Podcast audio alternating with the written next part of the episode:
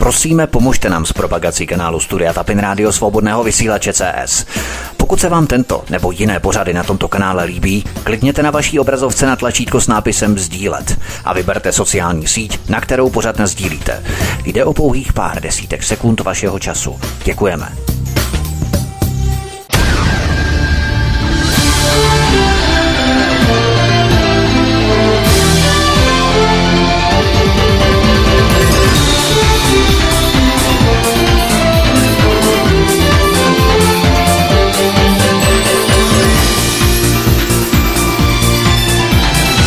Příjemný, krásný, dobrý večer, dámy a pánové, milí posluchači. Máme pondělí něco kousek po 19. hodině od mikrofonu svobodného vysílače a nebo na kanále Odisí vás zdraví vítek. Vítám vás při poslechu dnešního pondělního vysílání.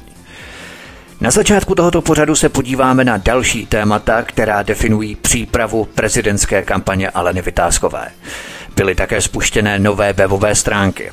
Jak může prezident udávat směr a otevírat témata ve společnosti? Představuje prezident jenom ceremoniální funkci systému a garanci zabetonovaného status quo? Jak může prezident aktivně přispět k prolamování ledů a demontáži korupce vrostlé do systému? Stát začíná kontrolovat marže na čerpacích stanicích. Jsou čerpadláři otloukanky systému, na které se svede vina? Proč stát neřeší Green Dealy, povolenky, burzy a spekulace s energií? Je také válka na Ukrajině skvělou záminkou k odvedení pozornosti? Vymkl se energetický trh z řetězu, jde o státní gangstrismus? Proč chce protivlastenecká SPD posílat zbraně na Ukrajinu? Ombudsman Stanislav Křeček trefně pojmenoval bolavé místo rozčarování Čechů. Vláda na vlastní obyvatele kašle.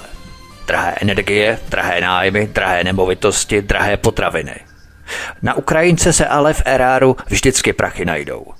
Má se ombudsman stydět za to, že zastupuje Čechy. Ústavní soud zrušil rozsudek v kauze ozbrojeného přepadení v klenotnictví v Uherském hradišti. Soud propustil muže z vězení. Budou se triviální případy stále častěji řešit až u ústavního soudu díky selháním nižších instancí? Nejvyšší státní zástupce nařídil prověřit postup v kauze Bečva. Případ bumerang a nekonečné procesy? Policie zasáhla ve Strkanici před klubem. Zaklekli 24-letého Tomáše Havelku, který na následky brutality policie zemřel.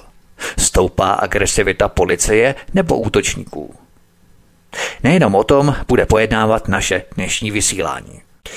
A já už tady u nás na svobodném vysílači vítám po měsíci a opět a znovu kandidátku na prezidentku předsedkyni institutu Alenku Vytázkovou. Hezký večer, Alenko, ahoj. Hezký večer tobě i všem posluchačům. A vítám tady také člena výkonné rady institutu Aleny Vytázkové, detektiva lovce Šmejdů, Zbyňka Prouska. Zbyňko, vítej, hezký večer, ahoj. Dobrý večer všem. Alena Vytázková, jak jsme avizovali v minulém díle, naše vysílání budeme vždycky začínat novinkami ve tvé prezidentské kampani. Tou bez sporu největší je spuštění tvých prezidentských stránek. Jaké ty stránky jsou a co důležitého na nich můžeme najít, Alenko? Já je vidím pouze z toho hlediska, abych eh, dala informaci občanům, eh, kteří budou ochotni a budou se podílet na mé podpoře a to systémem podpisů na petičních arších. Protože, jak když jsem avizovala dříve, tak eh, chci jít do voleb pouze za předpokladu, že dostanu dostatečnou podporu našich občanů a to formou petice nebo podpisu pod petiční archy. Takže je to eh, vlastně otevření webových stránek, je ten první krok k tomu, aby se mohli ti, kteří chtějí, něco dovědět víc aby si mohli eh, stáhnout petiční archy, aby si k tomu mohli stáhnout pokyny, jak petiční arch má eh, být vyplněn. A samozřejmě, že je tam také odkaz na možnost eh, finančních darů na transparentní účet a to finančních darů od právnických osob, fyzických osob. A pokyn k tomu, jak takovýto dar může být zaslán a co musí splňovat ten dárce. A třeba taky tak... u kyperských společností, třeba jako třeba u Stan, nebo kde to bylo. Máš tam taky možnost eh, kyperskými společnostmi třeba nějaké dary? Já, já, si, já si myslím, že to tam je jasně popsáno. Eh, myslím si, že velmi eh, nestručně, ale velmi vypovídajícím způsobem, co dárce musí splnit a co v té darovací smlouvě de facto podepisuje, že dár nepochází z trestné činnosti, že ten dárce není v exekuci, že nemá dluhy vůči státu, prostě hromady podmínek, což je do jisté míry zavazující pro toho, kdo ten dar pošle, že skutečně tyto všechny věci musí splňovat. Je to pro... nikdo nenechytal, protože oni si potom můžou vytáhnout účelově nějakou platbu a na té uvařit. No, tak o, já myslím, že vařit e, budou úplně ve všem, ale tady e, ta zodpovědnost pak toho dárce, protože není možné zkontrolovat každého. To nejde. To, to, to by, přestože mám spolupracovníka, kolegu a kamaráda detektiva, Zbínku, že jo? Tak Nevím, nej... neznám takovýho. tak, tak to prostě nám není možné vůbec kontrolovat nějaký, nějaký dar, nějakou platbu proto je to obsaženo v té darovací smlouvě, anebo v čestném prohlášení, pokud je ten dar pod tisíc korun, tak je tam jenom čestné prohlášení, že tyto finanční prostředky nepochází z trestné činnosti. Jinak se to Já vím, to vidím také, že některé transparentní účty vracejí ty platby potom v finále. No, no když, když tam se najdou právě eh, vyloženě podezřelé, tak se to vrací. Ano, ano, ano. Ale tím, že my to máme ošetřeno tady tím čestným prohlášením a nebo v té darovací smlouvě přímo, což samozřejmě je hodně e, pracné pro toho dárce, aby vůbec jako něco dalšího podepisoval, než poslal e, nějakou korunu, takže je to do jisté míry omezení e, pro e, ty kandidáty, kteří nemají eh, dostatečné nějaké své miliardy, však víme, že kandiduje spousta miliardářů na prezidentský post, takže pro ně je to pak eh, určitě jednodušší to financování než eh, pro lidi, jako jsem já, nebo je, jako je pan Skála, který určitě taky nebude mít ten polštář finanční jako miliardář a bude čekat na každý dár a i drobní dárci, já říkám 100 korun a 200 korun, pořád ti drobní dárci jsou zajímaví. Já jenom se zeptám, je třeba nějaký strop stanovený zákonem ohledně počtu nebo objemu darů takto darovaných prezidentovi ne. na prezidentské kampaně? Třeba kolik miliard to musí být, kdyby si měl třeba 5 miliard, tak už řekneš stop, už víc nechci miliard. Ne, ne, ne, ne, tam je, tam je zákonem dáno 40 milionů korun na prezidentskou kampaň, že může být vynaloženo, eh, tak to je dáno zákonem a eh, počítají se do toho i nepeněžité dary, to znamená, když vám, hm, já nevím, hm, někdo poskytne nějakou eh, službu a nechce za to žádné finanční prostředky, tak to musíte ocenit na běžnou cenu, Aha. že vám zpracoval, dejme tomu, já dávám příklad, facebookové eh, internetové stránky a cena je taková, taková. Vy to musíte pak přiznat v těch příjmech následně, že to byl nepeněžitý příjem, ale započítává se to do těch 40 milionů korun.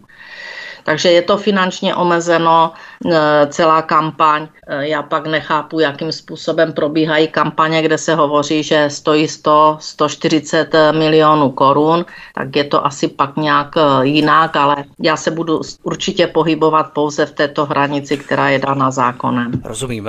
Postupně na tom webu samozřejmě budou přibývat i další události, akce třeba, kde se budeš vyskytovat v rámci po republice, po České republice budeš cestovat a tak dále od toho října, jak jsi říkala. Ano, ano.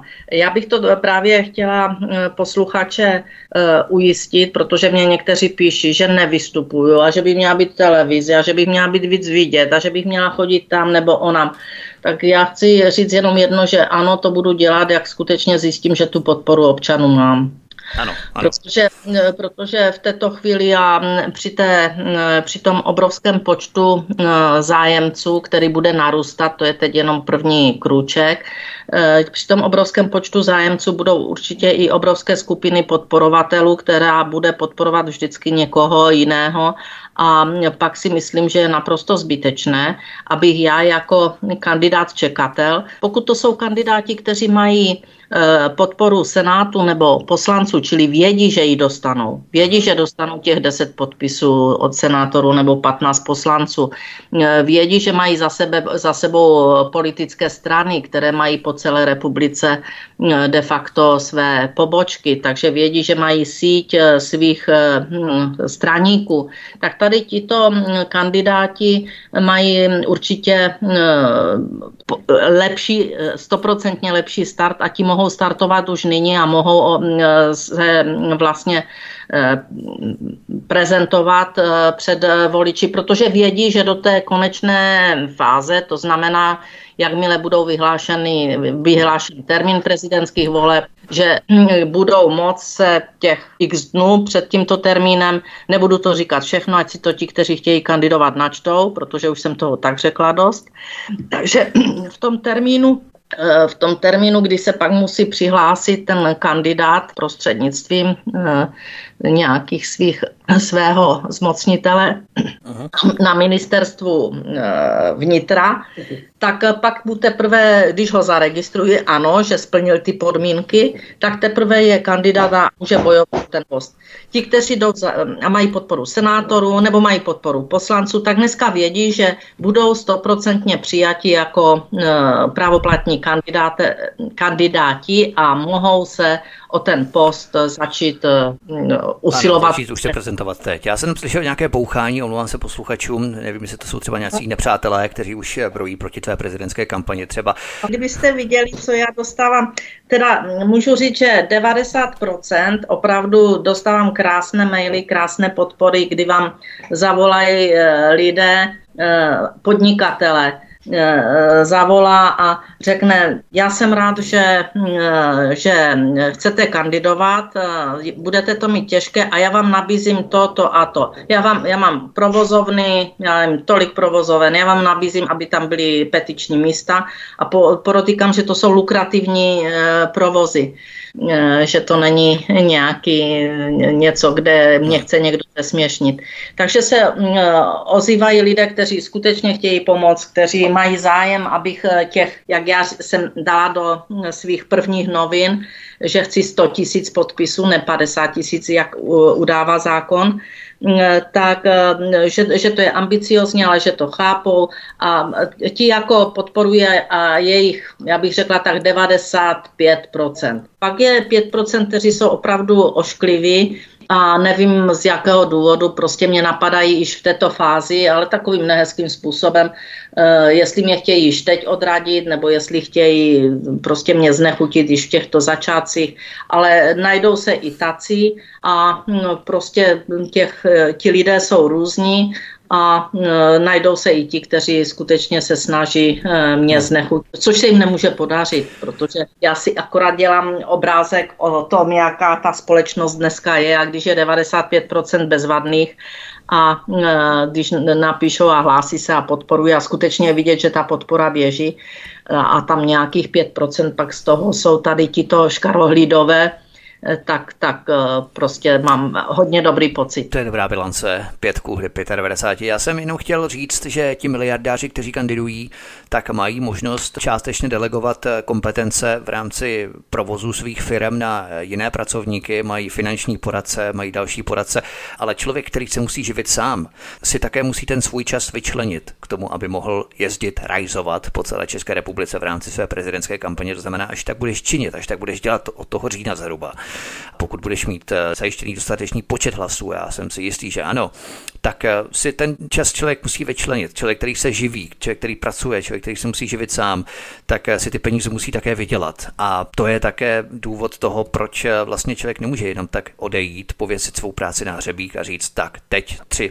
měsíce nebo šest měsíců, půl roku budu dělat prezidentskou kampaň a potom půjdu zpátky pracovat. To jsou zase další věci, které je potřeba brát v potaz u těch lidí, kteří kandidují opravdu mimo kruhu těch miliardářů. Já jenom ten web bychom mohli také říct, protože to je důležité, aby tam lidi našli cestu. www.prezidentka pomlčka vytázková.cz To je důležité. www.prezidentka pomlčka vytázková.cz To si zapamatujeme, já to ještě šoupnu k nám do popisu na kanál Odyssey.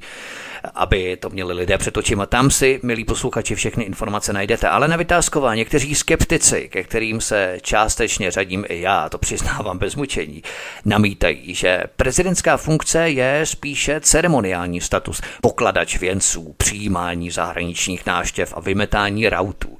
Jak může prezident nebo prezidentka reálně změnit život lidí? Myslíš, že má prezident takový dosah, protože určitě budeš argumentovat tím, že může odmítnout jmenovat nějakého nepopulárního ministra, nepodepsat špatnou novelu, kterou schodí ze stolu, čímž se mu ale znovu vrátí přes dolní a horní komoru parlamentu, takže je to taky jenom takové prázdné gesto.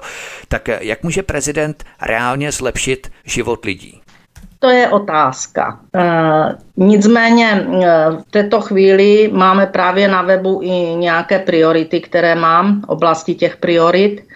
A již i k tomu dostávám e, připomínky, že bych měla dělat to nebo ono.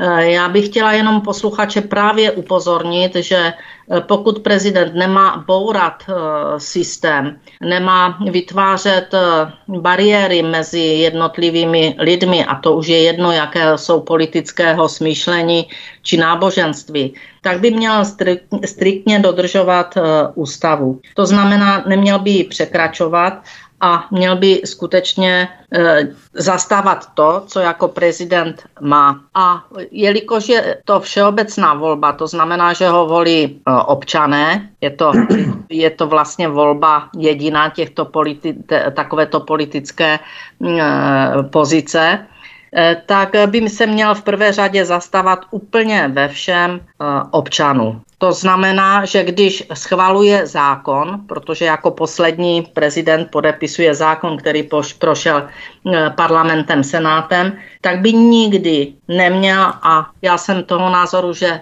věřím, že nikdy nebudu, pokud bych se v této, do této pozice dostala, schvalovat zákon, který je v rozporu s veřejnými potřebami, který je v rozporu eh, s ochranou eh, občanů, který naopak jim odebírá eh, svobodu a jejich práva. A takový poslední zákon byl právě ten pandemický, protože tento zákon opravdu hluboce zasahuje eh, do eh, občanských práv každého občana naší vlasti a z mého pohledu je v rozporu s veřejným zájmem a dává do rukou politiku další bič na obyčejné občany. Takže to je jako příklad, že, že eh, prezident by měl velmi důkladně zvažovat, který zákon podepíše a proč. A když ho nepodepíše, to ještě neznamená, že není schválen, on může, být, eh, on může platit i bez podpisu prezidenta,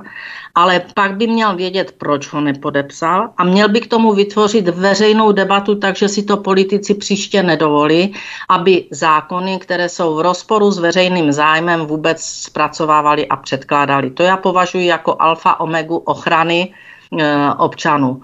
Pak eh, si myslím, že ten poradní sbor, který by měl eh, panu prezidentovi pomáhat vlastně eh, z názory na některé právě zákony, které se přijímají, tak by měl být projednáván z jeho pozice právě s těmi lidmi, na které to dopadá ať už dneska vidíme různé eh, demonstrace k různým zákonům, tak prostě už on musí vidět a měl by si to s těma lidma projednat, eh, ne s těmi demonstrujícími, ale eh, ti, kteří zastávají ten názor, i ti, kteří se pak na té demonstraci zúčastňují a měl by projednat, proč ho nechtějí a měl by si udělat jasný názor, proč ho teda nepodepíše, protože on tam je za občany. A to, že politici budou vykládat, my jsme taky volení občany a, a občané nás volí. Ale tady už vzniká úplně něco jiného, což dneska vidíte, jak se chová vláda k občanům a jak se chová k těm, kteří nesouhlasí s některými jejich eh, návrhy zákonů a postupy. Takže prezident má tuto pravomoc a tu by měl dodržovat. Další z jeho pravomoci je, že jako nejvyšší kárný žalobce se může dívat na některé e, případy e, v justici, ať už odsouzených nebo těch, u kterých probíhá vlastně trestní řízení, eh, tak se na to může dívat opravdu z, pohledem, z pohledu nestranosti, politické nestranosti a také by mohl v určitých věcech skutečně zasáhnout, aby zvůle, která tu probíhá v mnohých případech, neříkám, že ve všech, ale v mnohých případech, aby z vůle eh, poškozených občanů v justici prostě byla co nejmenší a on může do těchto procesů skutečně zasahovat. Takže to je další jeho obrovská pravomoc. To, že jmenuje soudce, tak to je jedna z vrcholových eh, rozhodnutí prezidenta, protože eh, pokud v justici máme soudce, kteří dejme tomu, ani moc neznají zákony. Já jsem se sama a se Zbínkem jsme se přesvědčili v mnoha případech, které řešíme, jak prvoinstanční soudy rozhodují, že skutečně jejich rozhodnutí mnohdy je úsměvné v tom zdůvodnění. Máme ještě štěstí, že mnohdy, ale nevždy odvolací soud se si přečte všechny dokumenty a, a zjistí, že skutečně je to uděláno eh, špatně to odůvodnění. Takže tam musí prezident brát skutečně velmi vážný eh, dohled nad tím, koho do této funkce jmenuje. Musí to být člověk morálně čistý, musí být empatický, musí být velmi a velmi právně vzdělaný a musí mít obrovský nadhled a umět vlastně aplikaci těchto zákonů v praxi. A to není vůbec jednoduché. Takže to je další taková velmi vážná oblast v justici. Další vážnou oblastí je jmenování profesorů a akademiků na, eh, pro vysoké školy eh, nebo pro tady tyto, ne, nejen pro vysoké školy, ale vůbec jmenování profesury, tak to je další oblast, kdy by to neměla být sprofanovaná politická záležitost, kdy se jmenují ti, kteří mají nějakou zásluhu, jmenovat se musí ti, kteří mají e, skutečně e, hluboké znalosti a ta profesura je vrcholem jejich e, odborných znalostí v té dané oblasti. Takže těch oblastí, které prezident by měl dodržovat, tak je tady to, co ty dány ústavou. Eh, samozřejmě, že mě eh, teď spousta eh, občanů píše, že bych měla ještě dělat jako vodu a že bych měla ještě dělat elektřinu a že bych měla ještě dělat, já nevím, hm, to jsou všechno věci, které souvisí se zákonem a pak z vymahatelnosti práva a spravedlnosti. A jak jsem uvedla v kompetencích prezidenta, který dostane, dejme tomu, dávám příklad, petici kolem vody a je tam popsáno dopodrobna, jaký dopad má vodárenství na občany České republiky, kolik za vodu platíme, nemusíme platit, jak otekají peníze do zahraničí. A, a teď má, jsou k tomu i důkazy, jak to je v justici vlastně řešeno ten případ a pan prezident pak nemá čas se na to ani podívat, tak je to špatně. Takže on se musí věnovat i tady těmto věcem a e, když se občané obracejí, tak on je tady pro ně, protože by měl hlásit jedinou věc. Primát občana je nad státem. A já jsem tu pro vás, abych byl já vaším ochráncem, pokud vám tento stát bude chtít ubližovat. Protože jinou e, možnost e, prezident, než se zastat občanů, nemá tím, že může podat um, kárné žaloby na ty, kteří jim ubližují, může hlídat zákony tak, aby eh, se neschvalovaly paskvily a pokud je přes jeho hlavu chtějí schválit, tak může rozpoutat takovou diskuzi, že si to skutečně politici eh, hodně rozmyslí, poslanci, jestli to budou opakovat. Takže já na webových stránkách budu chtít eh, dále pak vyjasňovat, že nemůžu řešit věci, které e, prezident v kompetenci nemá. Jako vrchní velitel samozřejmě nepřipustí a nesmí připustit e, pobyt cizích vojsk na našem území, Neměl by eh, podporovat účast ve válečných konfliktech, což jsme dneska viděli taky, že pan prezident eh, podpořil. Tak to si myslím, že je absurdní, protože je to v rozporu se zájmem českých občanů, kteří určitě z 90% válku nechtějí. Jestli tu máme několik miliardářů, jak jsem zaznamenala, nebo několik eh, válečně chtivých občanů, Eh, tak to pak je jiná, ale válná část občanů válku nechce. A prezident by měl takto postupovat a bránit a nezatahovat eh, naší zemi do válečného konfliktu. Tak, aby naší zemi nezavlékal do války, k tomu se ještě samozřejmě dostaneme v další sekci našeho pořadu. Já jenom tady dodám a doplním v rámci tohoto prvního tématu nebo první e, profilované sekce, kterou máme a kterou budeme mít vždycky v našich pořadech ohledně tvého prezidentského kolečka. E, myslíš tedy, že prezident nemusí být garantem zabetonovaného status quo, ale může aktivně přispět ke změně, prolamování ledů v rámci arogance politiků, v rámci neakceptování občanských práv a svobod a jejich nepřijímání.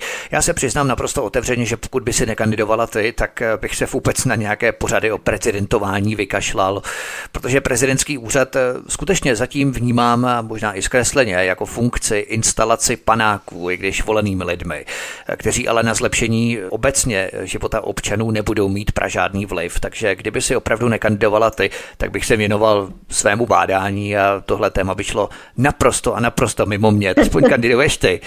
Každopádně, kdybychom to tady měli nějakým způsobem zakončit, všeobecně myslíš tedy, že prezident má páky na to, aby politiky jakýmsi způsobem umravnil a házel jim vidle do jejich spolupráce, obcházení vůle občanů? Já jsem si naprosto jistá, že ano.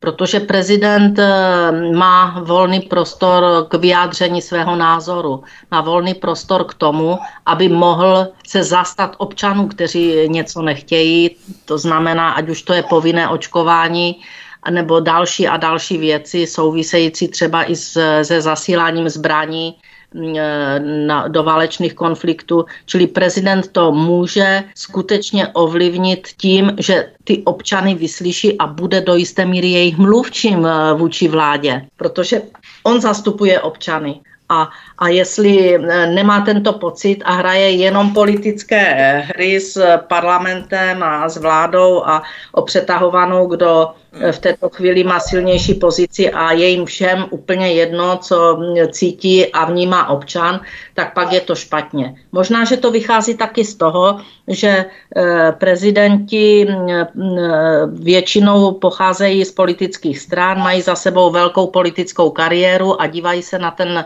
život normálních, obyčejných lidí úplně z jiného úhlu pohledu, než třeba já, která Eh, to vnímám úplně jinak. Já vidím teď při vysokých cenách energií, že se ženou ti lidé do chudoby, že nebudou mít na eh, nájemné, že, že nebudou mít eh, finanční prostředky na to, aby skutečně mohli slušně žít. Já to vidím jinak a oni to vidí, že, že si prostě utáhneme opasky a já to vidím, že si ti lidé už nemají kde utahovat ty opasky a není možné je takto dál vláčet. Takže já mám ten náhled jiný a e, obávám se, že e, politici, kteří dlouho v politice v různých stranách působili a e, mají už pod kůži zažité nějaké vztahy, a vlastně neschlédl, ne, nejsou schopni se už podívat e, mezi občany, jak občané skutečně žijí. Jejich jediné je před volbami, že jdou sbírat hlasy, ale vůbec neznají, jaký dopad jejich rozhodnutí, v té, když byli v politice, jaký dopad jejich rozhodnutí na každého občana eh, je. A skoro si myslím, že je to ani nezajímá, protože to považují za nepodstatné. Kandidátka na prezidentku, předsedkyně institutu Alena Vytázková a člen výkonné rady institutu Alena Vytázkové Zbyněk Prousek jsou hosty u nás na svobodném vysílači. My si zahrajeme písničku a potom se vrhneme na další téma našeho dnešního vysílání, kterým bude energetika a zvyšování cen. Hezký večer.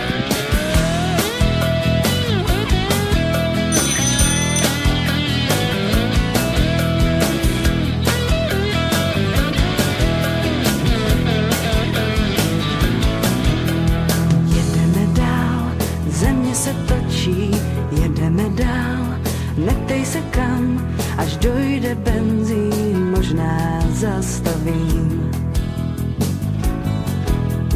Nespomalím, pomalý umřu, nezajímá mě zbytečný čas a blázen bude asi jeden z nás. Nechci trápení, nechci strach a pláč, chci se ti dívat do očí.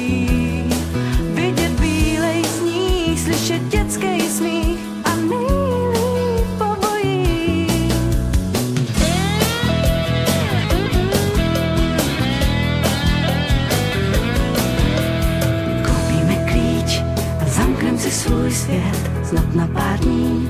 snad na pořád, až konec přijde, potom klíč zahodím.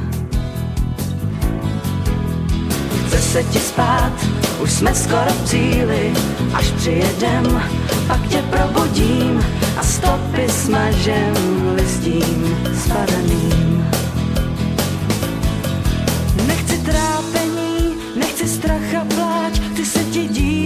Očí. Vidět bílej sníh, slyšet dětský smích a nejlíp pobojí. Možná nikdy víc, už se nevrátím, zůstanem tu na pořád. A když budeš chtít, klidně můžeš jít a já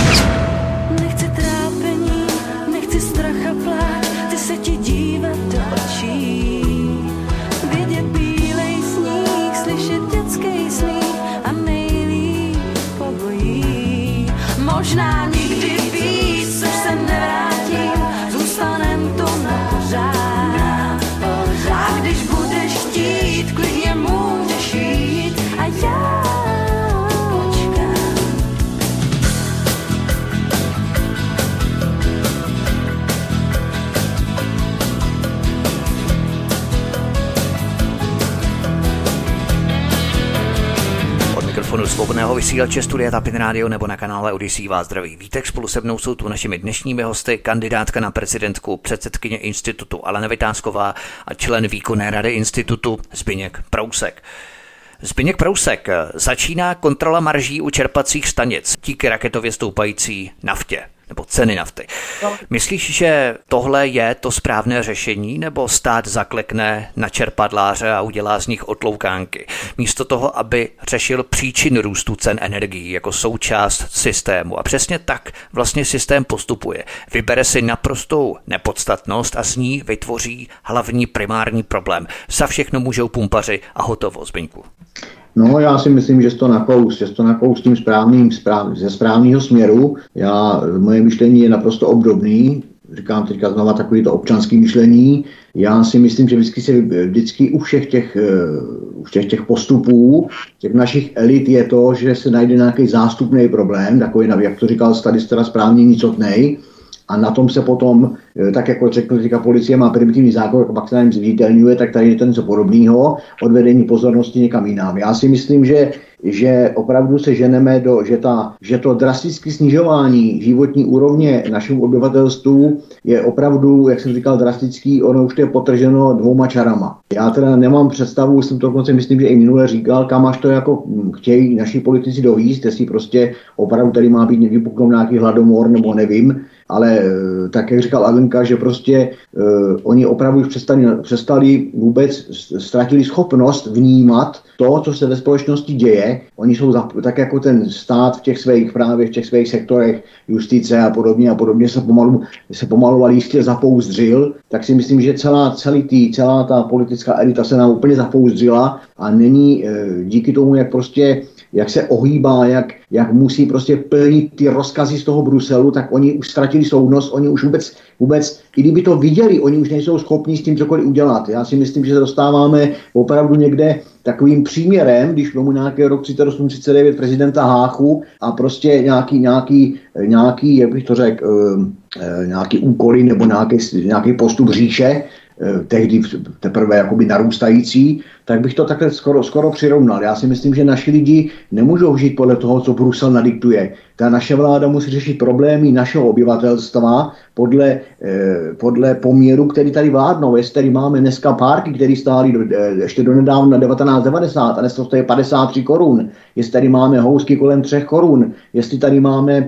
benzín za, na, za, na úrovni 50 korun, naftu ještě dráž a podobně a podobně, tak nemůžeme z toho vypichovat, jak tady říkal nějakého pumpaře a tu nějaký nějakého prodavače a tamhle něco někde. Prostě ta ryba smrdí od hlavy, ta ryba smrdí od zhora dolů. To znamená, že ty, eh, tady je to bohužel, že ten náš národ vždycky potřebuje úplně, úplně na, si sednout na dno, aby teprve opravdu ty hlavy zvednul. Tady je potřeba zvednout hlavy od těch, od těch QR kódů, od těch mobilů, od těch, od těch, od těch, od těch uh, televizních stanic, které do těch lidí perou, jako, jako když jim zabodnou do hlavy trichtejř a to tam prostě do nich lejou problém jeden vedle druhého, ale to všechno ve finále zaprvé v dějinách už tady bylo a já si myslím, že se ty dějiny pochopitelně opakují, akorát se ty vládnoucí elity mění, ale principy jsou stejný, ono už to lidstvo nic jiného nevymyslí, než to, co už tady bylo. Ale já si myslím, že, na nás, že nás dva roky masírovali covidem a přitom se čarou levou rukou se ukazoval covid, covid, covid, nic jiného než covid, kdo neměl covid, nebyl in. A pravou rukou se čarovalo v úplně jiných zónách, úplně jiných dimenzích. A dneska sklízíme to, co se čarovalo tou pravou rukou. Tady, jo, tady celý obyvatelstvo koukalo na covid, zhlíželo se v covidu, v televizi chodili kuklisti zakuklení, rouškaři, prostě zásahy, brutální zásahy policajtů proti rouškaři, prostě najednou roušky neplatí, nic se neděje a, a všechno je jinak, ale je to, jak jsem říkal, takový ten příměr, kouzelník levou rukou dělá z holubici a pravou rukou čaruje za, za, za frakem a, a dělá něco úplně jiného. Takže je to takový primitivní příměr, ale myslím si, že velmi výstižný. A to se tady dělo v době covidu. Dneska tady máme problém uh, uh, ukrajinsko-ruský konflikt, který není, není teďka v společnosti jiný problém než tento, ale nikdo už jakoby ne, nemáme takový počet, uh, potřebný počet informací o inflaci, o příčinách a důsledku té inflace. Uh, nikdo nám tady neříká, že, že 3. března byla podepsána kvota na příjem migrantů, že, to, že hovoří se o 50 tisících ročně. Otázkou je dokonce, kdo to spočítá. Kdo, kdo to spočítá, kdo na to bude mít zájem to počítat, jestli vůbec to někdo bude mít možnost počítat, jestli to bude moc. Dostáváme se k té třetí bublině, a to je, uh, už tady Alenka o něm mluvila, všichni jsme o něm mluvili, tak slavný Green Deal, jo, ta jejich zelená Evropa, uh,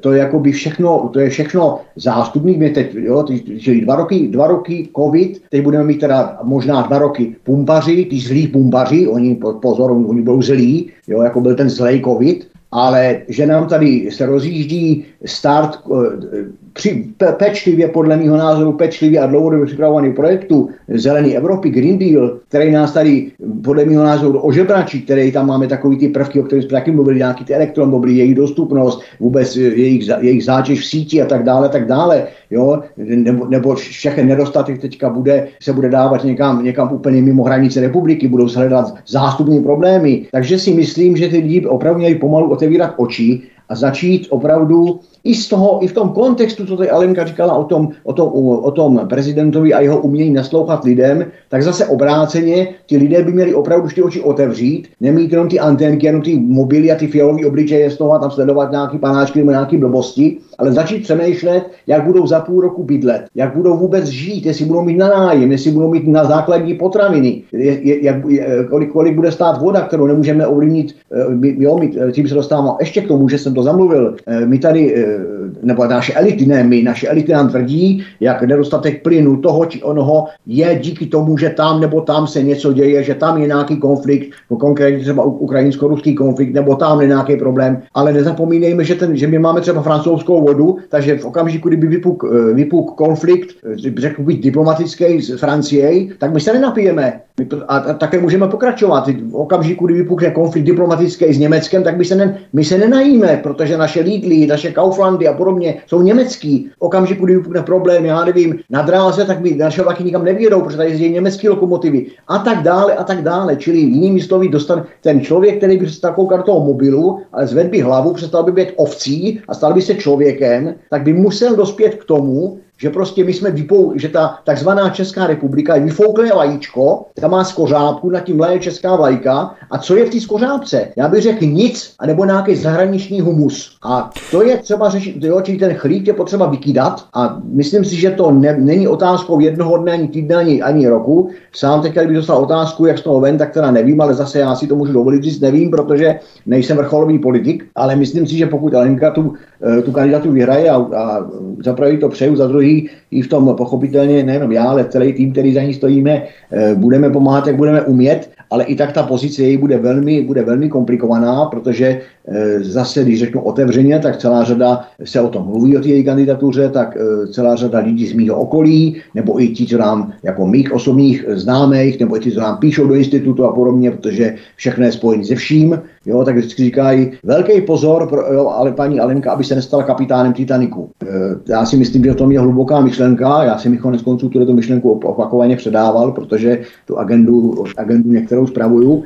Takže tím jsem se dostal od toho, od toho problému, těch pumpařů až tady k tomu, ale jak znova říkám, všechno ze vším souvisí a myslím si a ukončím to tím, že fakt je potřeba, jak se říká, lidé bděte, neblbněte, aby ty lidi pomalu otevírali oči. Za prvé, teď mají právě tu možnost je otevřít trošku věcně, aby tak řekl v úvozovkách, to znamená tou volbou, aby otevřeli oči a volili si takového prezidenta, který je eh, nejenom, který má dvě cené vlastnosti. Ochotu a schopnost. To znamená být ochoten kopat za ty lidi, a být schopen kopat za ty lidi. Já si myslím, že paní Vitásková obě tyhle, ty, tyhle ty dneska vzácné vlastnosti má, u politiků téměř vymřeli, tam to je něco jako vymřelý živočišný druh, tak to je něco podobného. Naši politici, naše politické elity a státní elity už vůbec nemají schopnost, nad tím spíš ochotu Eh, kopat za lidi, kopoví za své uši tak podobně.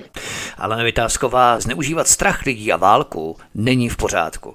Chápu, že v normální době při poklesu cen ropy se to cen na pumpách dotkne za dlouho, naopak při jejich růstu se to dotkne téměř okamžitě i hned. Politici vyřvávají, že za zdražování cen pohodných hmot může válka. Není to ale systém Green Dealu, různé povolenky, respektive emisní povolenky, energetické burzy, spekulace, jako vexláci. Prostě se jim to utrhlo ze řetězu, ten energetický trh. Ale válka na Ukrajině je prostě dobrá záminka, jak opět systémovou korupci ospravedlnit a odvést pozornost lidí, Alenko.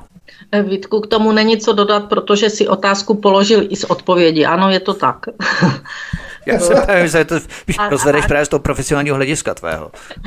Ne, já, já vím. Akorát je třeba rozlišovat, že to není úplně stejné ve všech zemích, protože nejvyšší ceny jsou v České republice. Si představte, že v Maďarsku e, proti těmto spekulantům eh, ceny zastropovali na nějakou výši a hotovo. A e, dráž prostě ti pumpaři ne, nemohou prodávat, protože je tam zastropovaná cena.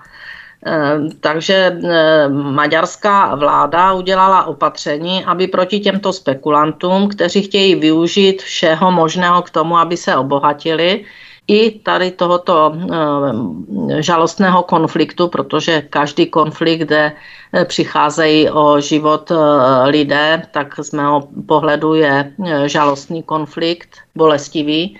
Eh, tak chtějí tady toho využít ke svému obohacení a samozřejmě začnou tlápat, eh, že eh, ne, není ropa, není plyn. V této chvíli je jak ropa, tak plyn, co se týká teda nás, a, protože ropovody plně fungují a plynovody taky. Takže ti, co mají objednáno, tak dostávají i z Ruska, říkám i z Ruska a dokonce přes Ukrajinu potřebné množství, které mají nakontrahováno. Takže je to spekulace, jak ještě víc zbohatnout a kroky naší vlády nevedou k tomu, aby ochránili náš vnitřní trh, ale vedou spíš k populismu, aby se předváděli, že něco dělají, ale ten výsledek je žalostný, což nakonec vidíme v cenách eh, eh, u benzinových pump, a vy, když si vyjedete rozdíly, jak to vypadá, jak vypadají ceny, teda beru v Evropě, ve v zemích EU,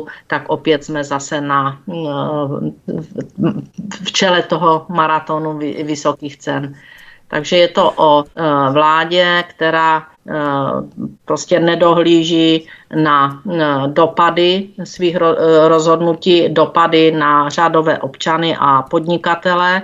A když řekne, že nebudeme eh, odebírat ropu a plyn z Ruska, tak do jisté míry jsme eh, osamoceni, co se týká eh, zemí Evropské unie, protože Němci se to, se to prostě to odmítli a další země odmítly tento, tento postup, protože v této chvíli skutečně to znamená absolutní dopad na podnikatele a občany, když takováto rozhodnutí e, vláda dělá.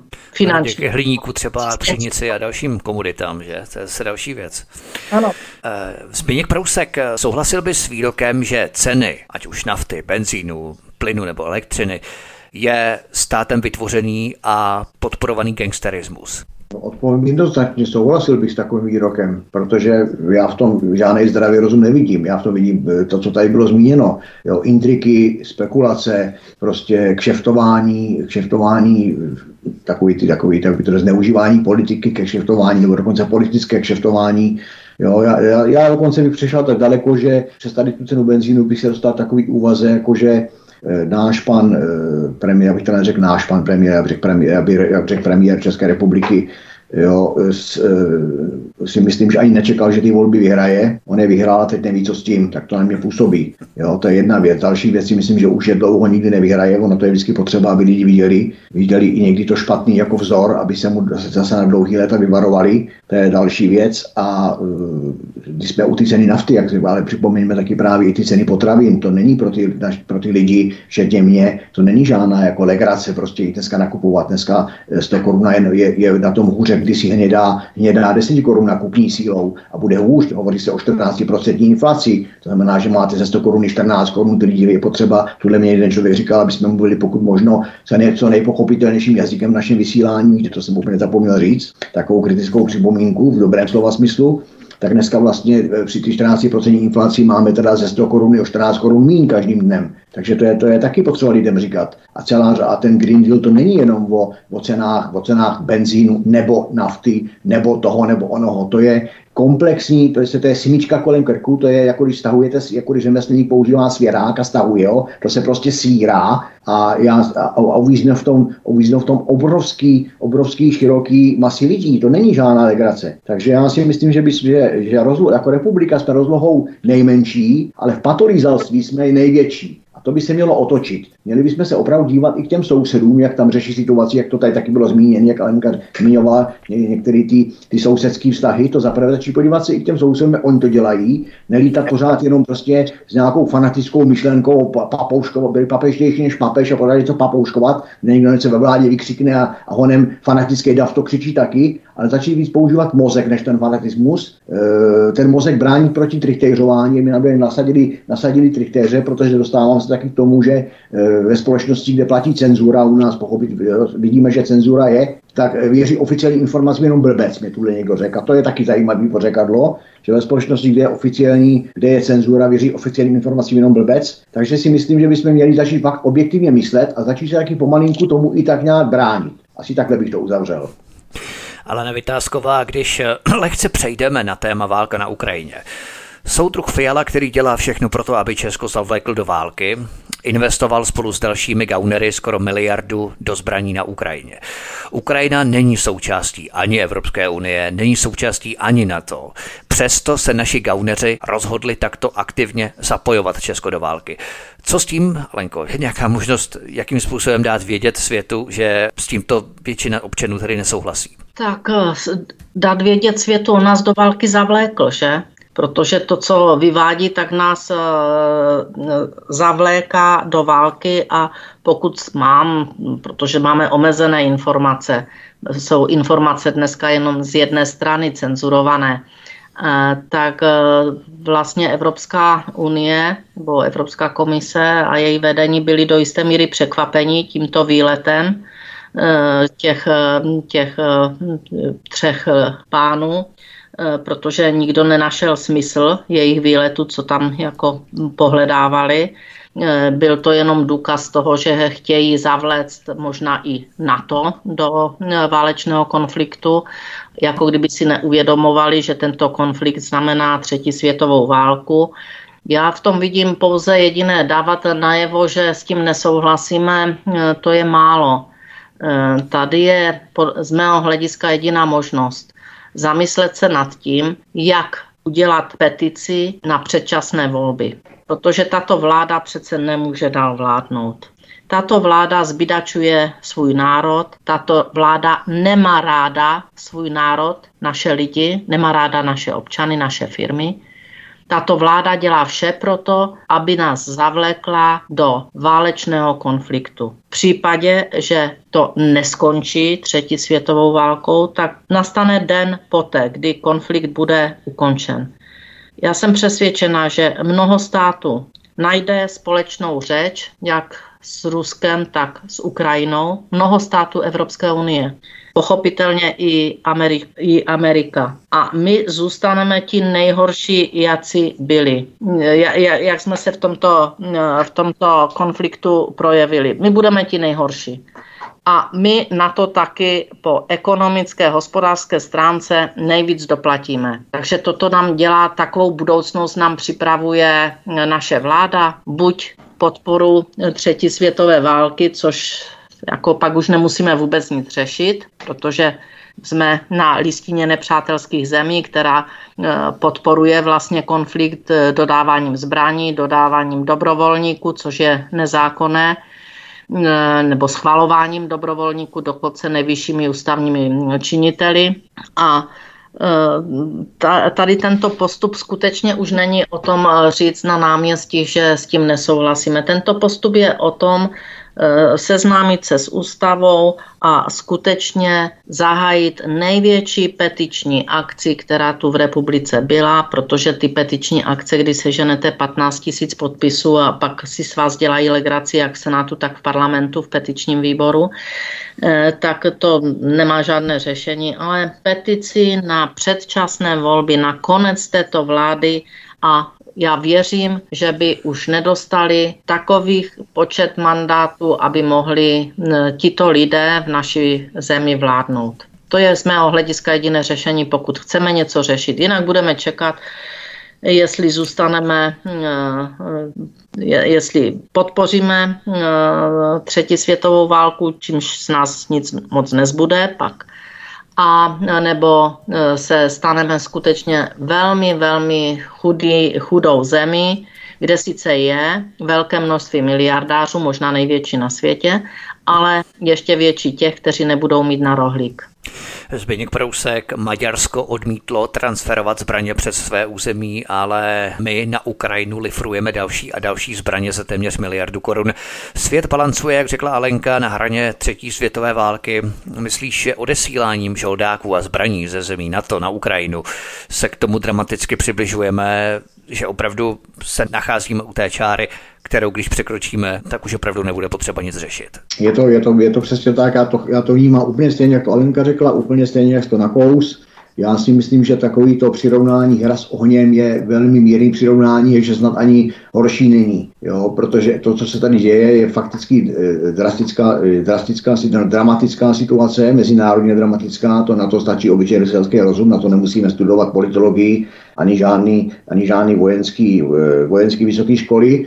To je prostě každému občanovi člověkovi jasný a e, v takovéhle situaci prostě někam, e, e, někam dodávat mini, zbraně, pistole, jo, jako třeba zbrojovka měla dodat snad přes 50 tisíc pistolí na Ukrajinu a tak podobně. Já vždycky říkám, je otázkou teďka, kolik, kolik, kolik se nám těch pistolí vrátí v kapsách, v kapsách nějakých, nějakých zločinců a udělá nám tady nějak, pěknou parádu, ale to je, to bych to moc, ještě v podstatě moc lehčoval. Já si myslím, že opravdu tady na to bylo v podstatě odpovězeno.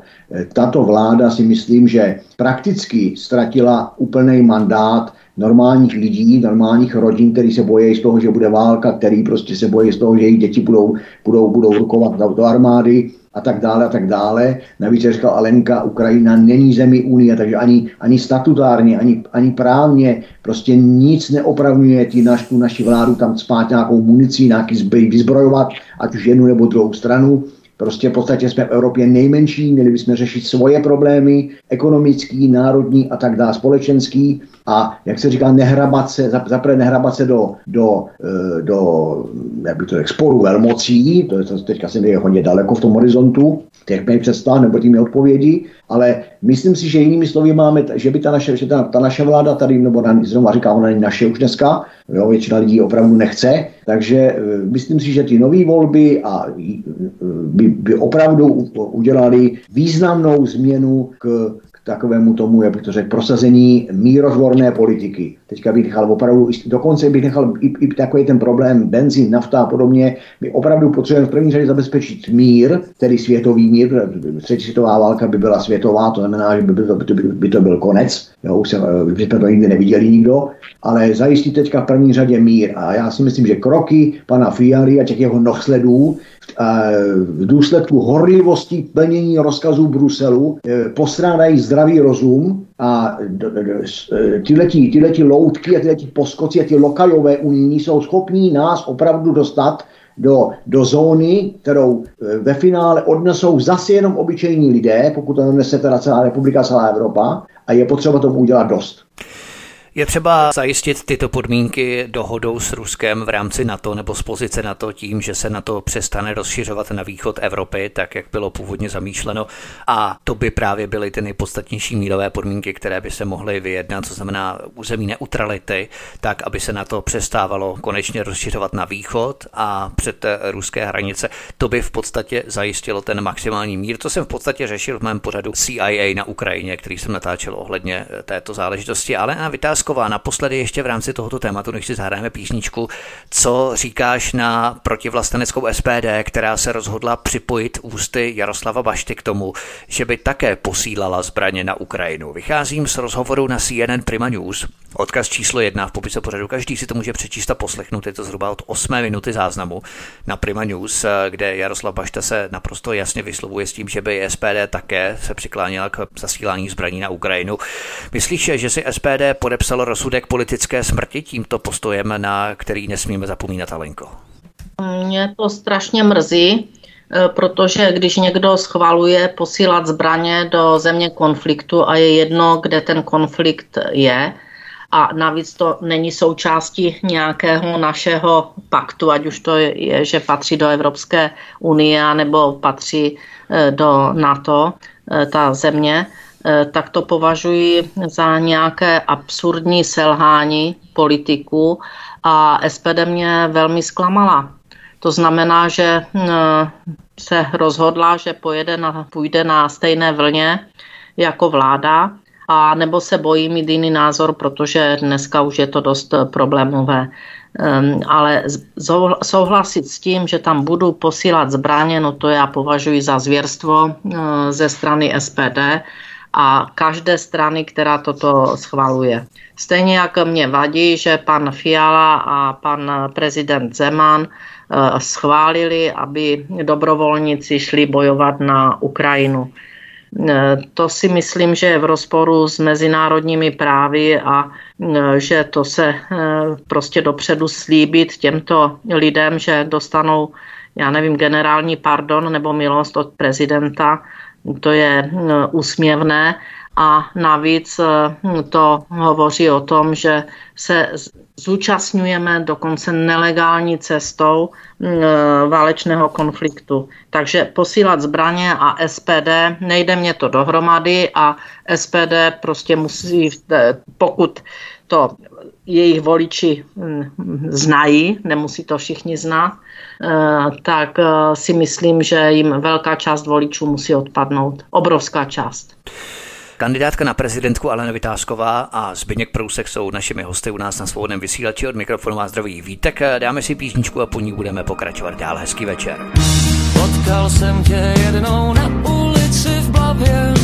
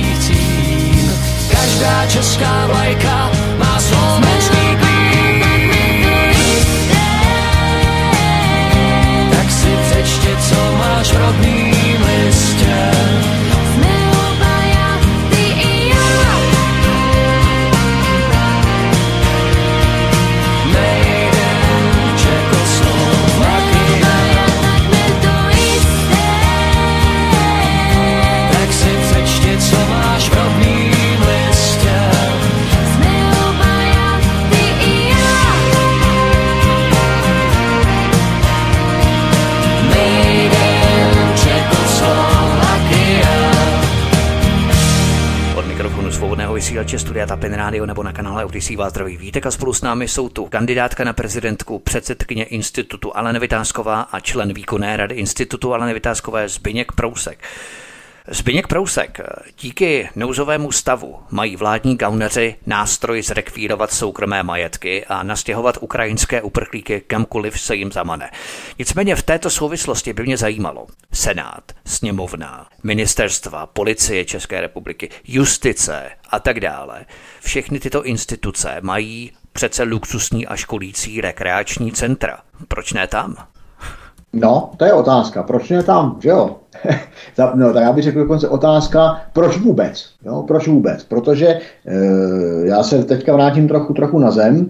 E, jak už jsem tady říkal, v době covidu jsme si vyzkoušeli totiž všechno to, co lidi unesou. Jinými slovy, ten covid tady byl mimo jiné takovým dobrým, takovým dobrým měřákem na to sledovat, jak dalece ty ovečky jsou ochotní ohnout ty hlavičky, jak ochotně jsou těma zvonečkama schopní zvonit za těma kopítkama kopítat a jak ochotně běhají prostě k tomu žlábku s vodou a k tomu žlábku s granulema a jak po ty ohradě a tak dále, a tak dále. Jinými slovy, jak, to, jak ten, co všechno si nechá ten národ líbit. To si myslím, že byla pro tady ty skupiny, který si vyjmenoval, takovej, taková dobrý, takový dobrý prožitek, taková dobrá zkušenost k tomu, aby si udělali názor, jaký vůbec my lidi jako národ jsme.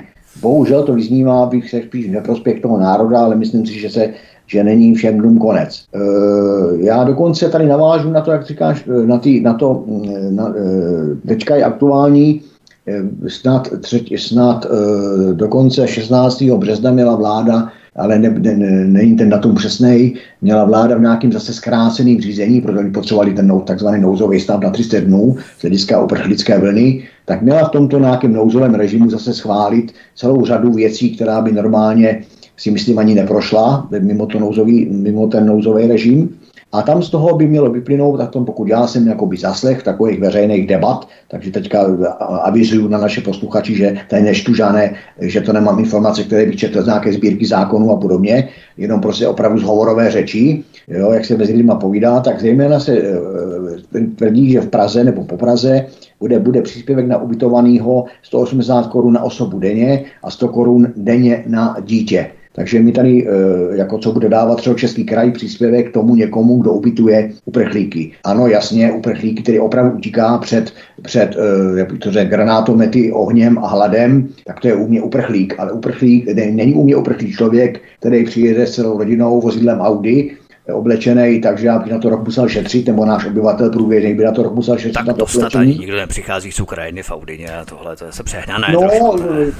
Mohl bych, mohl bych takovou fotografii dokonce ukázat, co jsem tady viděl, ale říkám, to, to nechci rozpitvávat. Nicméně je, dostáváme se do takových jiných problémů, že e, e, lidi dostávají výpovědi z nájmů od konkrétních vlastníků nemovitostí, protože pro ty vlastníky nemovitostí je výhodnější ubytovat uprchlíky. To si myslím, že už je, už je špatně. To si myslím, že je něco jiného, protože musím, pomáhat můžeme tak, aby jsme neohrozili sami sebe. To je něco jako, když si půjčím, půjčím příměr z krajní nouze v trestním právu, tak je to něco podobného. Jo, nemůžu pomoci ohrožit, ta pomáhat tak, až už bych ohrozoval sám sebe.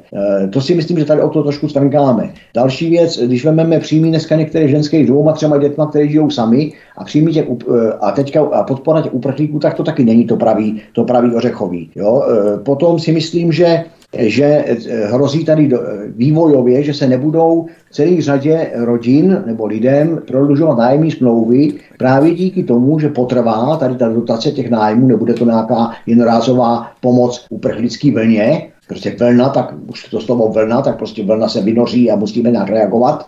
Ale pokud se z toho stane dlouhodobý stav, no tak pochopitelně přeroste, protože ne, nemáme ve společnosti jenom lidi slušní a poctiví, máme tady taky celou řadu spekulantů a ti spekulanti díky tím, těm politickým spekulantům a těm státním spekulantům dostanou ti kriminální spekulanti zelenou a budou uh, ukončovat nájemní smlouvy našim českým lidem, aby ty byty potom, třeba řeknu teďka dvakrát, v dvakrát výhodně pronajali tam, kde budou mít jasný, jasný příjem, čili od toho státu, který bude vlastně platit za ty, za ty uprchlíky, ale to už není vlna, to už bude dlouhodobý stav a ten si myslím, že, by, že, že tady už je to taky, že to tady je takový podezření o, o nesprávným, nesprávným stavu. A další věc je, eh, co, si, co takhle nám zase obráceně do institutu lidi eh, občas jakoby sdělují informací, že uprchlická krize ano, ale že v rámci té pomoci státu, ty finanční pomoci ze strany našeho státu, nikdo neskoumá finanční majetnost těch, komu pomáháme. Takže se může stát, že, u ná, že náš vlastní člověk je, tak, je finančně totálně na dně. Teď tady budeme mít teda uh,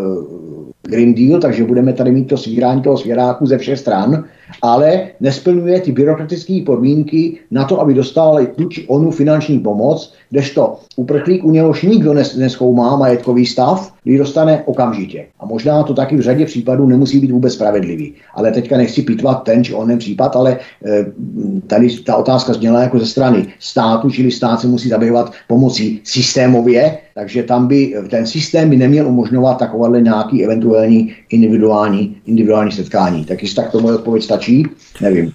Ale Vytázková, ombudsman Stanislav Křeček velmi trefně adresoval svůj vzkaz Volodymyru Zelenskému na sociální sítě Facebook.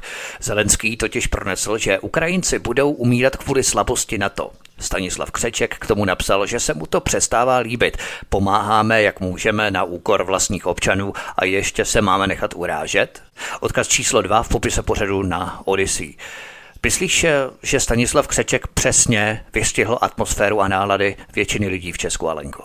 Já nebudu toto posuzovat, protože pan Křeček si myslím, že se pak nějak za to omlouval, že to tak až úplně nemyslel.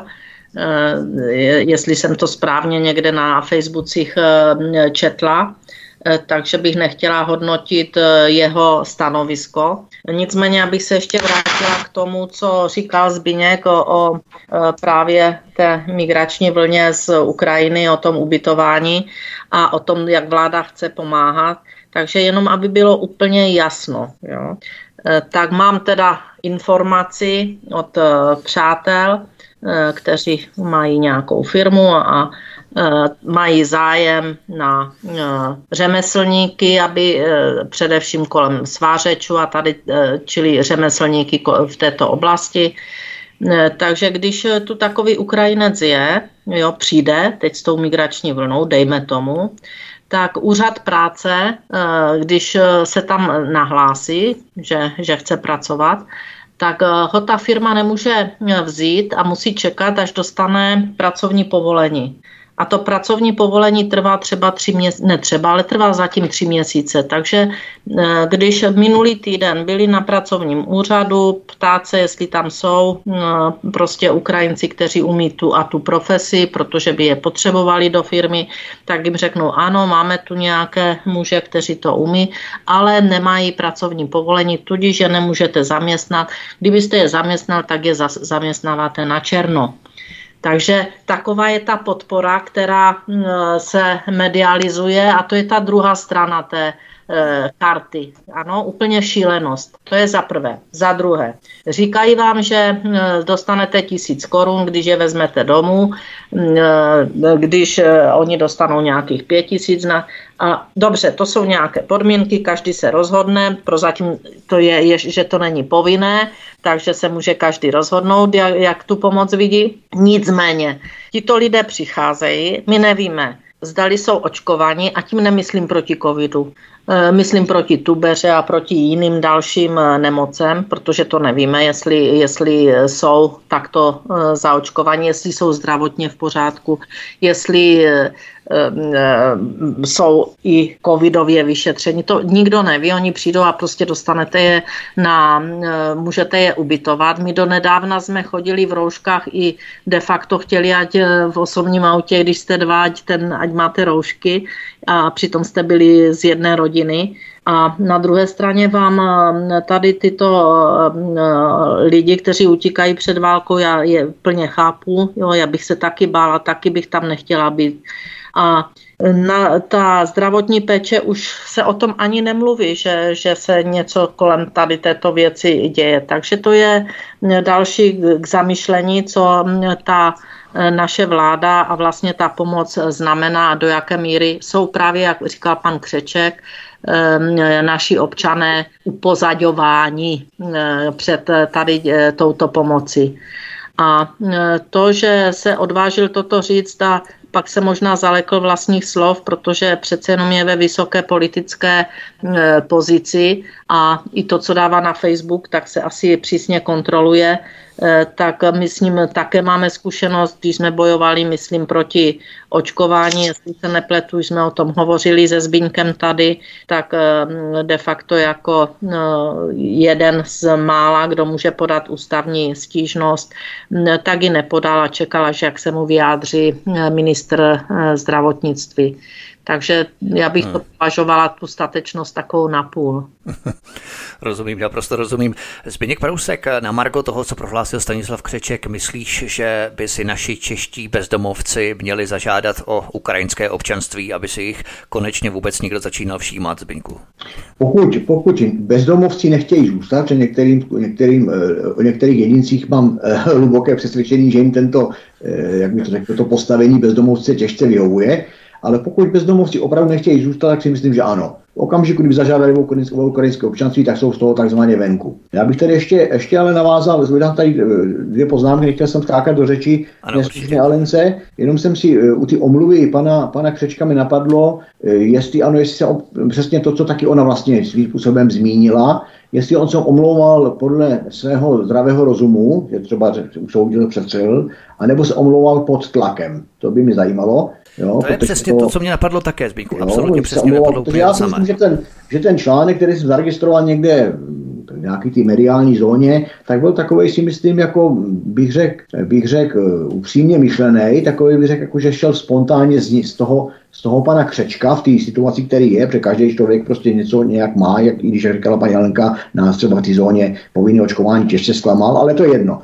Jo, a najednou, najednou omluva, čili to je takový, jako že dostane malý dítě přes prsty a už to jiskra neuděláš. A on ano, ano, ano, ano. Protože e, e, proč takovýhle úvaze jakoby jsem dospěl? Protože e, zase mediálně vyšlo to jeho vystoupení, jak tam říkal tu větu, pomáháme více, více na úkor vlastních občanů. A kdo byli oponenti, kdo, kdo hned prostě jakoby, jako naježil bodliny jako ježek proti Křečkovi? No, pochopitelně Fiala, hned poté Rakušan a třetí jméno kdo, kdo jiný než paní Pekarová, naše odbornice, bývalá prodavačka mobilů. Takže, takže uh, už to je signál, když tyhle ti tři apoštolové jo, na, uh, najednou ty bodliny prostě uh, na tom hřbetě naježili a tak najednou se Křeček omlouvá. To je takový, jako můžeme si o tom myslet, co chceme, necháme ten konec otevřený a si každý posluchač udělá, udělá úsudek sám. Takže já si myslím, že tam náhodou byl ten tlak a říkám podle těch oponentů, bych se spíš ty verzi, ty v úvozovkách vyšetřovací verzi, ty omluvy bych řekl, že tam ten tlak opravdu, opravdu byl. Takže asi tak. Ale Vytázková, pojďme se věnovat dalším tématům, protože navzdory válce na Ukrajině se život v Česku nezastavil. Ústavní soud zrušil rozsudek v kauze ozbrojeného přepadení v kladnotnictví v Uherském hradišti. Soud propustil muže z vězení, odkaz číslo 3 v popise pořadu na Odisí. Podle stížností údajných pachatelů stál rozsudek jenom na pachových stopách a jinak důkazy naprosto chyběly. Myslíš, Alenko, že jde o selhání dokazování stop, že se kriminalisté prostě tak nesnažili, když tak triviální zločin se dostal až k ústavnímu soudu? Já ten spis neznám, znám to pouze z médií, eh, tento, tento případ, eh, ale máme jiné případy, eh, kde je rovněž odsouzen člověk jenom na základě pachových stop a ty ještě byly získány hodně za dlouhou dobu, kdy snad bylo to tričko nebo nějaký ten oblek ještě nebo oblečení vypráno. Eh, takže eh, ty pachové stopy opravdu jsou velký problém, jako pokud je to jediný důkaz, nějaký důkaz eh, a má takto obvinit člověka jako jediným, s jediným důkazem. Podrobně se zabývali pachovými stopami naši kolegové ze spolku Šalamoun, protože řešili více těchto případů a všude právě narazili na to, že ty pachové stopy by ne, jako jediný důkaz by rozhodně neměly být brány eh, v, v té obžalobě a nakonec odsouzení jako jediný důkaz toho zločinu protože eh, u těch pachových stop se to eh, velmi rychle spochybní, ale eh, tu je důležité, že se to ještě nedostalo do té fáze, že by i soudy to takto brali. Mám jediný důkaz a to je pachová stopa, která se získala za dva měsíce z nějakého trička, které bylo dvakrát vyprané, tak už toto je taková hm, do jisté míry hm, zavádějící věc, že to skoro není možné a tak by se měli k tomu stavět i E, soudci a takové případy, které nejsou dostatečně e, došetřeny, tak by neměli přebírat. Pokud je státní zástupce, tak to předkládá soudu. Takže... Na to Margo napadl takový docela možná i nemístní vtip. Pachatel rád používá značku prášku Persil a právě to tričko dvakrát vyprané tomu odpovídá přímo té pachové stopě pracího prášku Persil. Ale Zbyněk Prousek, eh, co tento případ ukazuje podle tebe? Selhání soudů, selhání policie, nebo jsou údajní pachatelé jenom obětními beránky? Na koho to takzvaně hodit? A tedy jejich osvobození bylo jediným tím správným řešením, Zbyňku? Tak tento, tento případ ukazuje, za prvé je, za prvé je, je téměř zrcadlovitě podobný s, s kauzou, kterou se v rámci institutu, e, řeknu už, už přes no, skoro dva roky věnujeme, a to je kauza Straňák Šimon, alias Maro Straňák a David Šimon, to jsou dva odsouzení, odsouzení muži, mladí, mladí muži, e, s, právě na základě pachových stop, Jo, to jako tam selhalo úplně všechno, tam dokonce říkal Alenka to tričko, tak tady v tom našem případě zase je to, zase je to místnost, která byla být, uh, uklizená savem, umytá chlorem a přesto naše hrdiná policie... To stejné savo používám také, tak možná by no, našli u mě doma, jo? Bylo to omité savem, prostě dokonce dost, jako, dost koncentrovaným savem, a naše hrdina jako hned potom, po ty události tragické, která tam nastala, bylo omito savem, naše hrdina policie tam přijela tři dny poté, co bylo omito savem a úspěšně hrdina sejmula pachové stopy, který podle znalce sejmula, sejmula pozdě, ne, nebo, ne, nebo v podstatě neopně, neoprávněně, ale zbytečně, pozdě, špatně, špatně převezla, špatně konzervovala, špatně označila, špatně použila, špatně vyhodnotila ale přesto eh, pan státní zástupce na tomto postavil žalobu a později podle toho probíhal soud, takže znovu říkám, stranák Šimon, na mém Facebook se tomu dají najít moře podrobností, nebudu zdržovat vysílání. Ale, ale systémově bych jako chtěl říct zaprvé, že to ukazuje, ukazuje to to, že už chýbá zase, jak tady jsme dneska řekli, ryba smrdí od hlavy, prostě pachová stopa by vůbec neměla být v českém, v českém právním řádu brána už potaz, to už je přežitá věc, už nějaký pokyn z roku, policejního prezidenta z roku 2009, mám dojem, ji spochybňuje. A my tady máme rok 2022 a pořád se o nějaké pachové stopách v českém trestním právu vůbec hovoří. Prostě vymazat, poslanci se mnou zrušit, ne, ne, tak, tak, tak, dát to na stupeň takzvaného zakázaného důkazu. Jo, prostě špatně. E, ale to je takový ten nejvyšší stupeň, co to ukazuje. Potom ty tvý otázce ten druhý stupeň, co to ukazuje. My takových kaus, kdy se ukazuje po x letech, bohužel po x letech, na, které, už se to, které už se podepíšou na osudu těch obětí, těch lidí, tak máme, že zmíním případ Temple, 20 let najednou propuštěný. Případ než, kauza nečesaný, kauza velmi podivná, kauza kramný. Eh, ještě podivnější kauza nárožní, kde je člověk odsouzený naším, naším konkrétním panem soudcem a, a, a on, ten soudce nemá, nemá takzvané mrtvoly, takzvané, takzvané oběti vraždy. Oni nej, nejsou prostě. Přesto, přesto o, o tom není pochyb. Máme kauzu Brůček plus Buchel. To je další velmi, velmi pozorovodná kauza, která tady není založená na pachových stopách. Potom kauza Straňák Šimon, jak jsem zmiňoval, ta je na pachových stopách. Teď se k tomu přidává ještě kauza Kolář. Takže to je, to je takový, to je takový, takový signál o tom, jaká ta, česká, jaká ta česká trestní justice je obrovská hydra, která požírá spravedlnost. A je to obrovská výzva, pořád se do toho jako by nikomu nechce tenhle ten chlív vykydat. Pod, e, je, to, je to taky o tom, že e, ve všech těch kauzách, ať už těch pachových kauzách nebo nepachových kauzách, které jsem jenom tady zmiňoval, ale ono to jsou, ono to jsou daleko, daleko větší čísla, víš potom to zproštění různě, jak tady už jenom jsme zmiňovali, takže to ukazuje o tom, že opravdu pořád ta pořád to, jakoby, to, to tlení a ten smrad, to, ten, ta hniloba se tahne ze soustavy státního zastupitelství. Prostě, ať vezmeme pachový stopy, nepachový stopy, to je, tady to je kauza Skalický Zezula, nebo tu kauzu Straják, nebo jiný a jiný kauzy, Brůček a tak dále. Všude narazíme na to, jak vůbec na takový paskvil může státní zástupce vydat obžalobu, jak vůbec může, jak vůbec může žádat soud, aby, aby rozhodoval v, v kauze, která je postavená na takových, na takových paskvilech, jako jeden z nich je pachový stopy. Od paskvilů je totiž, totiž mnohem víc. Jo? Čili my se dostáváme pořád a pořád hmm. ty potřeby, kterou, je, kterou tady v té kauze, kterou tady otevřel Skalický ze Zula a zbavení, tak to byly dva náhodou, které po x letech se dostali z kriminálu ven, tedy jak, jak jsem říkal minule, měl by je tam nahradit ten státní zástupce, ten soudce, co je do toho kriminálu dostali společným, rukou společnou a nerozdílnou. To se bohužel nestane, říkám bohužel, ale musíme znova jakoby i využít tady toho vysílání, aby jsme otevřeli těm lidem oči, aby i ta veřejnost vnímala, že opravdu ten, to, co my v tom institutu, o se snažíme, že je potřeba eh, razit, eh, razit ten statut osobní odpovědnosti těch státních zástupců, osobní odpovědnost soudců, eh, eh, rovnost před zákonem, potom v sebe menších pochybnostech o zavínění, eh, v sebe menších pochybnostech opravdu, tak jak to říká naše zásada trestní, ve prospěch toho podezřelého, ve prospěch toho obžalovaného, ve prospěch toho obviněného. A ne, že něco dovozovat a vyvozovat jinými slovy, prostě mám představu tam toho člověka dostat do toho kriminálu, tak ho tam prostě dostanu. A zase obráceně mám zakázku, že ten či onen očividný gauner, který už v tom kriminále měl být pomalu od narození, který úplně už je trestný čin jenom to, že se narodil, tak prostě máme zakázku a pan soudce nevidí, pan soudce neslyší, důkazy neuznává, důkaz je nevěrohodný, jo, svědek je taky nevěrohodný, přestárlý, eh, pomatený, popletený, takové výrazy eh, padají v praxi v soudních síních a to je jeden hnus. Čili tady je potřeba opravdu osobní odpovědnost soudců. Eh, já si myslím, Aha. že ta obludnost těch pachových stop jako důkaz je, jak jsem říkal, to už tady, to už jsem tady zmiňoval, je potřeba neprodleně eliminovat vůbec z českého právního řádu. Tomu,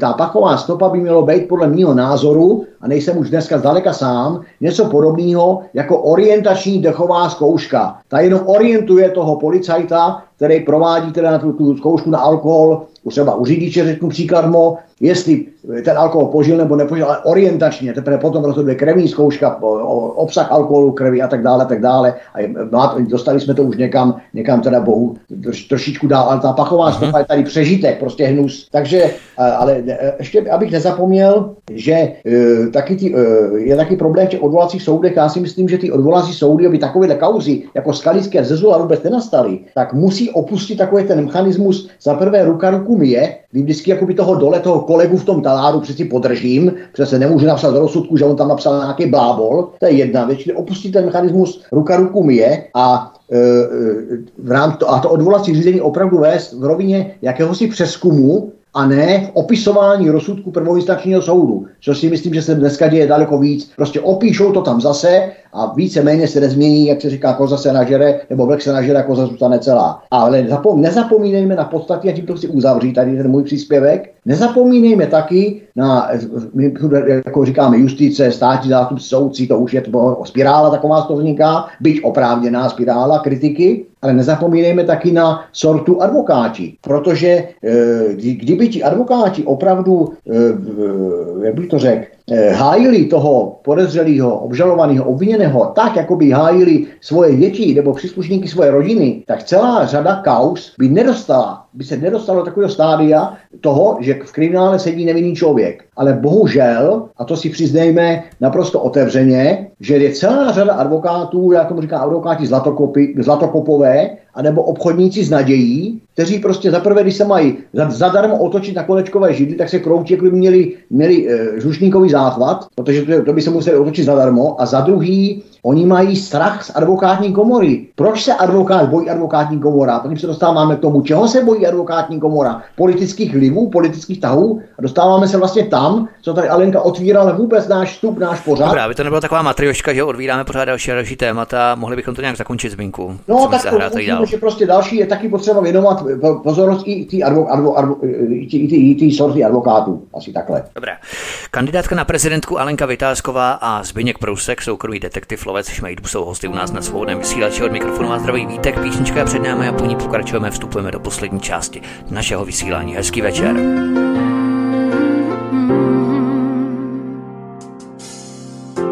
Táto, já vím, že chtěl si kluka, co nesl by dál jméno tvý. Já pro tebe vždy byla jen malá holka, co jednou změní příjmení. Táto já vím, že chtěl jsi mě jinou, na hokej řvát a fotbal hrát.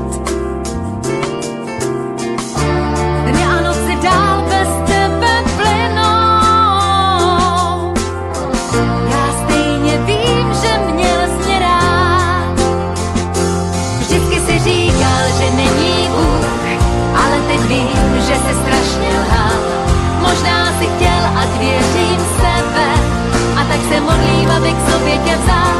Vždycky si říkal, že není Bůh, ale teď vím, že si strašně lhal. Možná si chtěl, ať věřím sebe, a tak se modlím, aby k sobě tě vzal.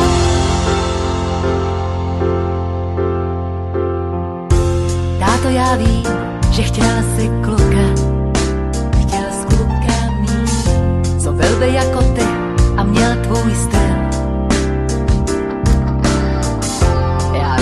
Sukně a ty jsi jen jsi koukal. A v duchu si stříkal, co já sním. Občas si byl na mě dost tvrdý. Prý to bylo proto, že svět je zlej. Teď ale vím, že byl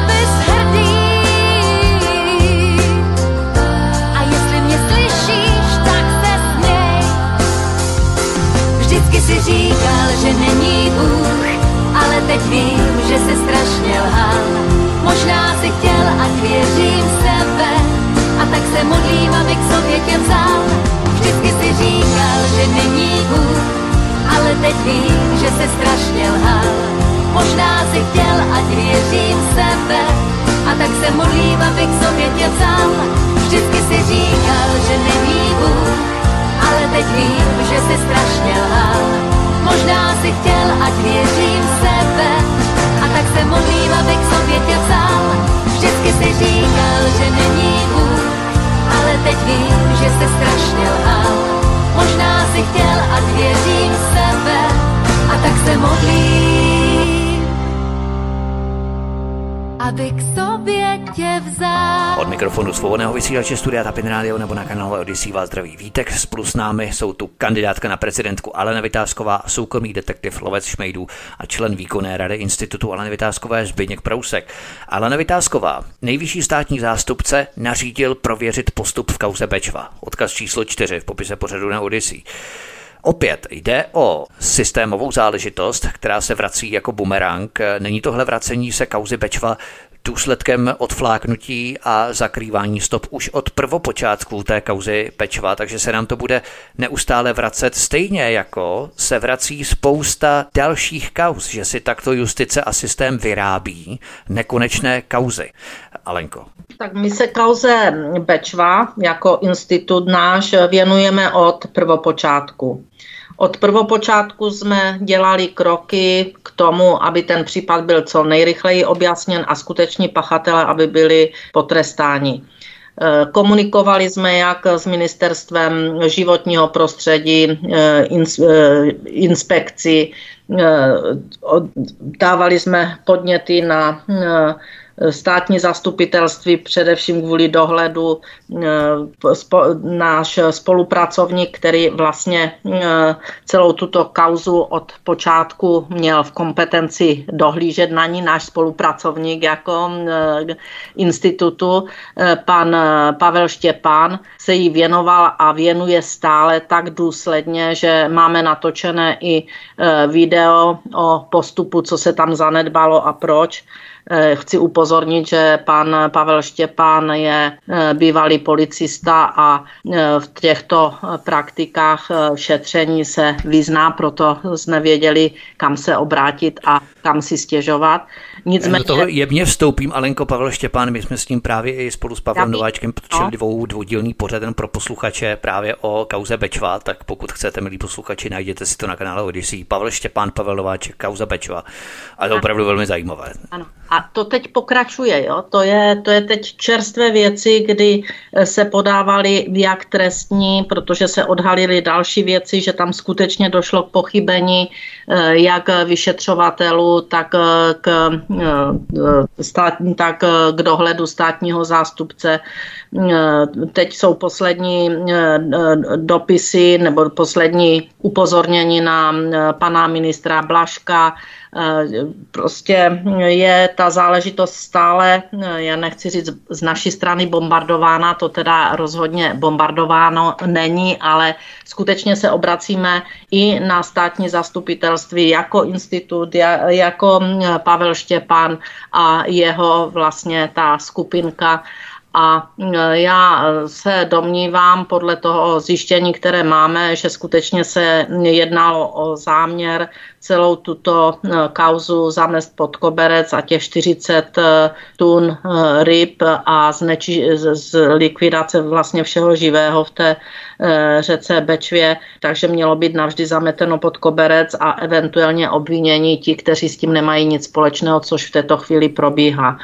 Jelikož jsme považovali hnutí přísaha eh, Roberta Šlachty za hnutí, které před volbami hovořilo právě o eh, tom, že nechce korupci v těchto oblastech, nechce, aby se kauzy zametaly pod koberec, dokonce poukazovali na některé věci, jak budou šetřit, jak milé budou v parlamentu.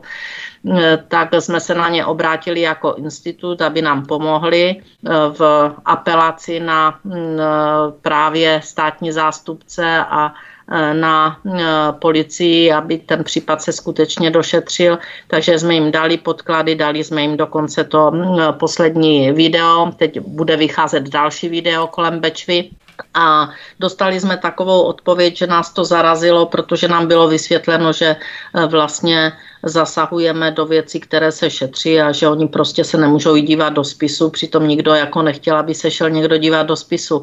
Prostě ze znalosti věcí, které máme, eh, tak upozorňovat, že tam eh, došlo k selhání jak vyšetřovatele, tak dohledového státního zástupce a tím pádem k maření spravedlnosti, což je dneska trestný čin i z jejich Aha. strany jsou takové trapné výmluvy, že se může udělat rozpisu, tomu takhle můžou reagovat eh, u každého případu. No já mám, já mám právě pocit, že oni teď, jak už se dostali do té uh, politiky, protože dneska už jsou v politice, měli 4,5% prostě volební výsledek, takže už k tomu mají i nějaké dostatečné finanční prostředky přes 60 milionů korun, takže už se na to dívají politické, už se na to nedívají z toho pohledu zájmu, veřejného zájmu a že se jim asi tento případ zrovna nemusel hodit do toho, aby se mu věnovali kulantně řečeno.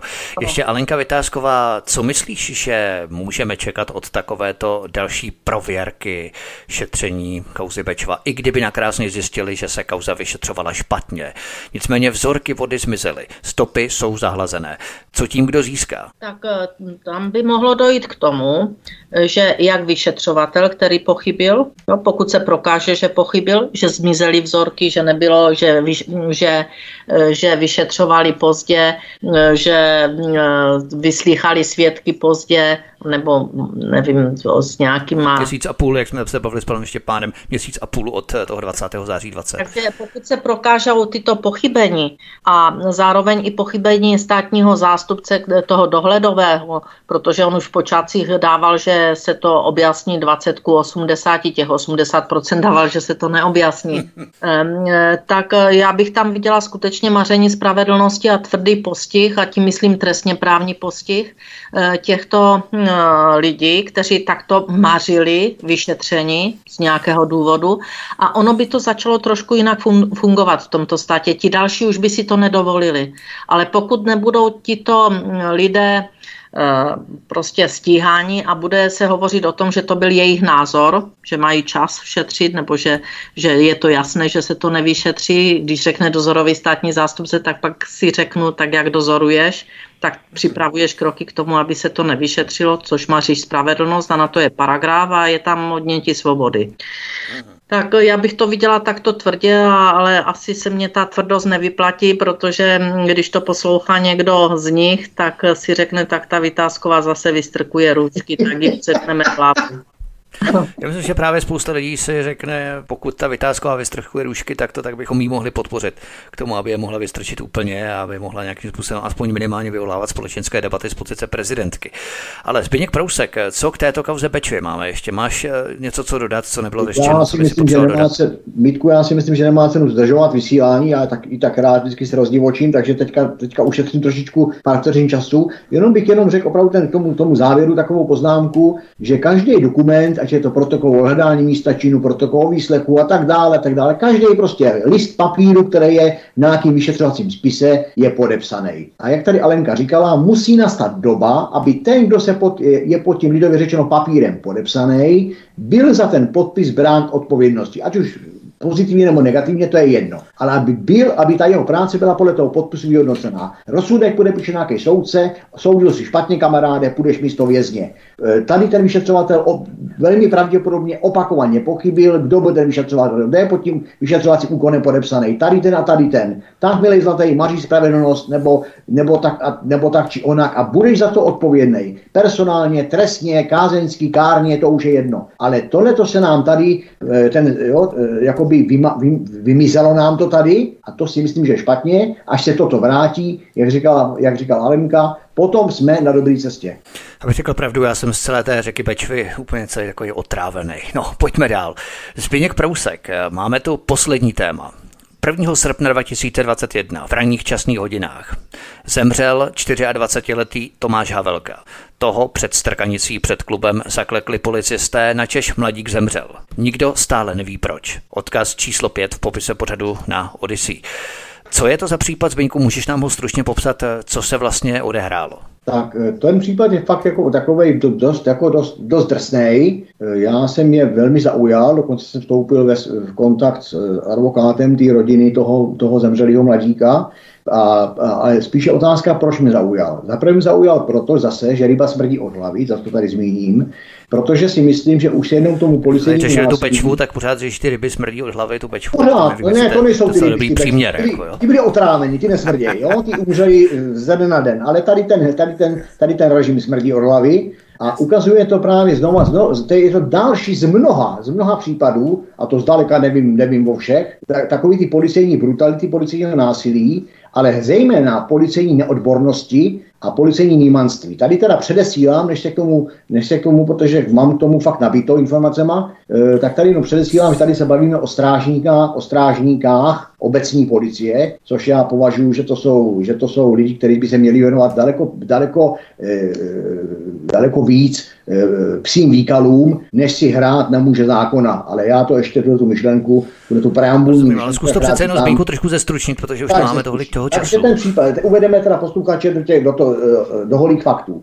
Ten mrtvý člověk je Tomáš Havelka, bylo mu 24 let, ten, ten, ten tragický, který tragicky zahynul po zá, eh, hned krátce po zásahu strážníků eh, obecní policie v Březnici a bylo to, bylo to v loňském roce. E, příčinou toho takzvaného e, zásahu, který skončil tak, jak jsme tady řekli, byla strkanice mladíků. Jo? Podotýkám strkanice mladíků, neřešil žádný pokus vraždí ani nic podobného, ale naopak na konci máme, po zásahu máme mrtvolu na straně, na straně kde by být neměla. Čili strážníci mladí, trkanice.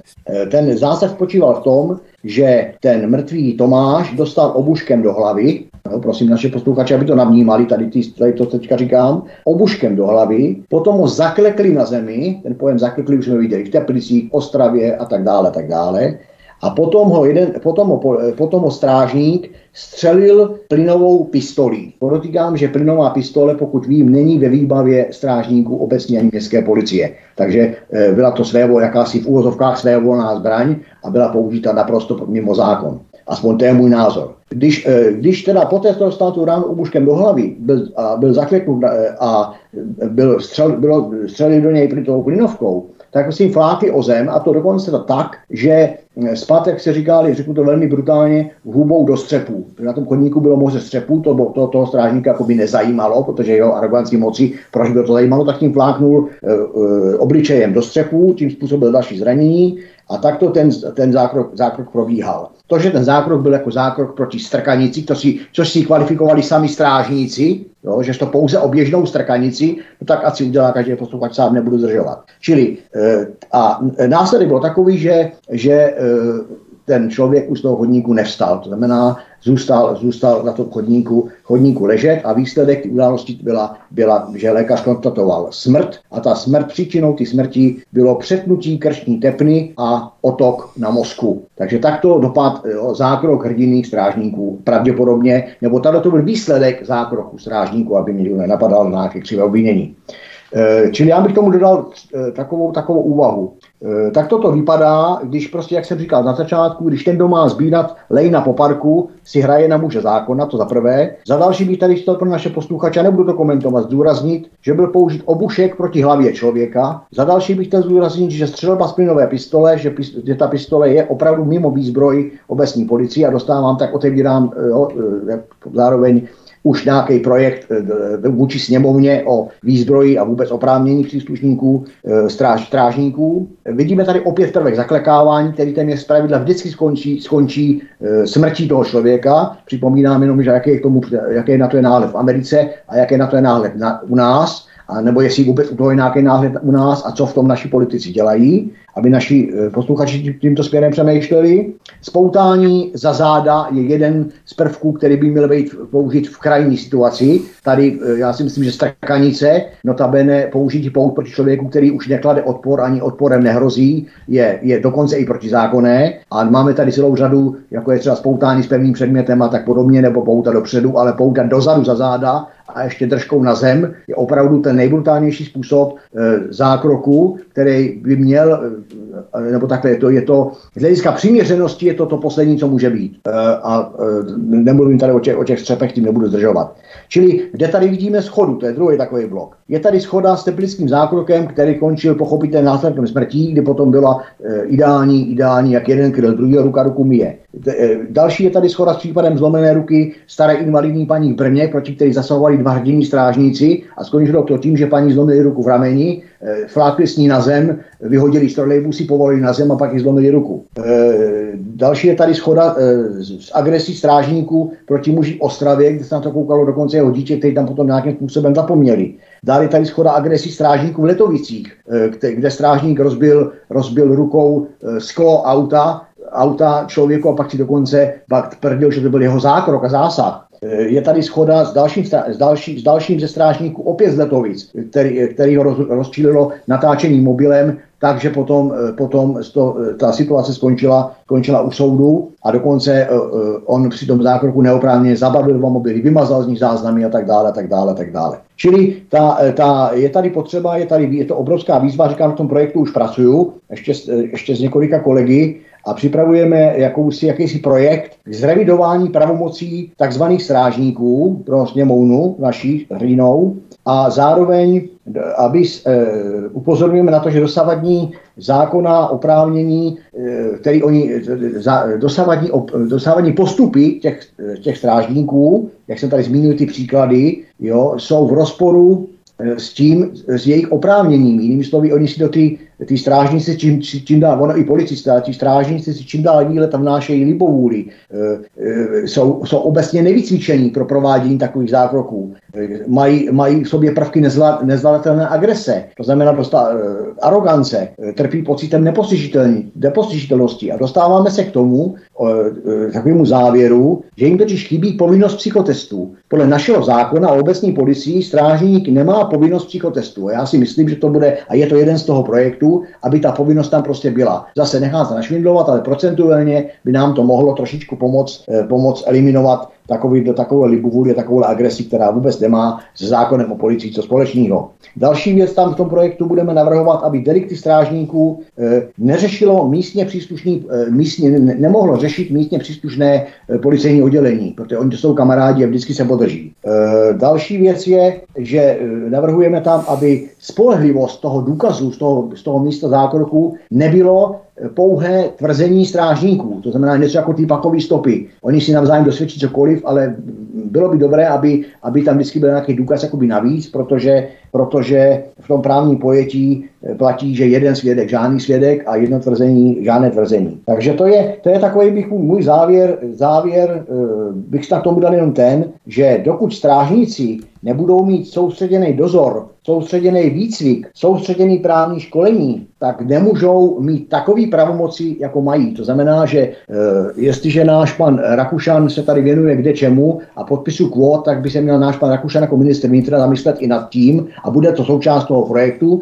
mu tento návrh mu ten projekt bude podávat, aby se zamyslel i právě nad tím, že jestli tady máme nějakou ozbrojenou složku, která se chová jako, jako kovboji a ne jako muži zákona, nebo se na ty muži zákona hrajou výstěžně zdrávo, tak je to špatně a musíme, a ty případy, ne moje přesvědčení, ale ty případy těch, těch mrtvol na konci takzvaných zákroků, v podstatě aktů libovůle, musí skončit. Přeci nemůžou nám tady lidi umírat na chodníku jenom proto, že nemají roušku, nebo jenom proto, že urazili zpětní zrcátko, nebo jenom proto, že se nějaký nímant v uniformě strážníka rozhodne, že tady toho člověka proti němu zakročí a zakročí tak, že ten člověk zůstane mrtvý. Tak přeci musíme mít taky nějaké pravidla a, ty, a jak říkám, ten klíč není v tom, aby se policajt bál provést zákrok, ale ten klíč je v tom, aby ten policajt ten zákrok uměl, uměl provést, aby k němu byl dokonale vycvičen, odborně připraven a měl tomu taky nějaký právní povědomí. A ne, že Níman, který tam si udělá eh, na, zdravo, na zahradnické škole, jako tomu bylo v Mělníku maturitu, nastoupí eh, k, obec, k městské policii, se pak chová tak, jak se chová a my na konci máme mrtvoly. A jak znova říkám, ta mrtvola není jedna, no už těch mrtvol je několik a už je opravdu na čase se nad tím zamyslet. Čili asi tolik. To je velmi důležité, ale Vytázková poslední slovo, takovýto případ není osamocený, jak říkal Zbyněk, v různých variacích se opakuje, zejména od doby začátku agenty covidismu.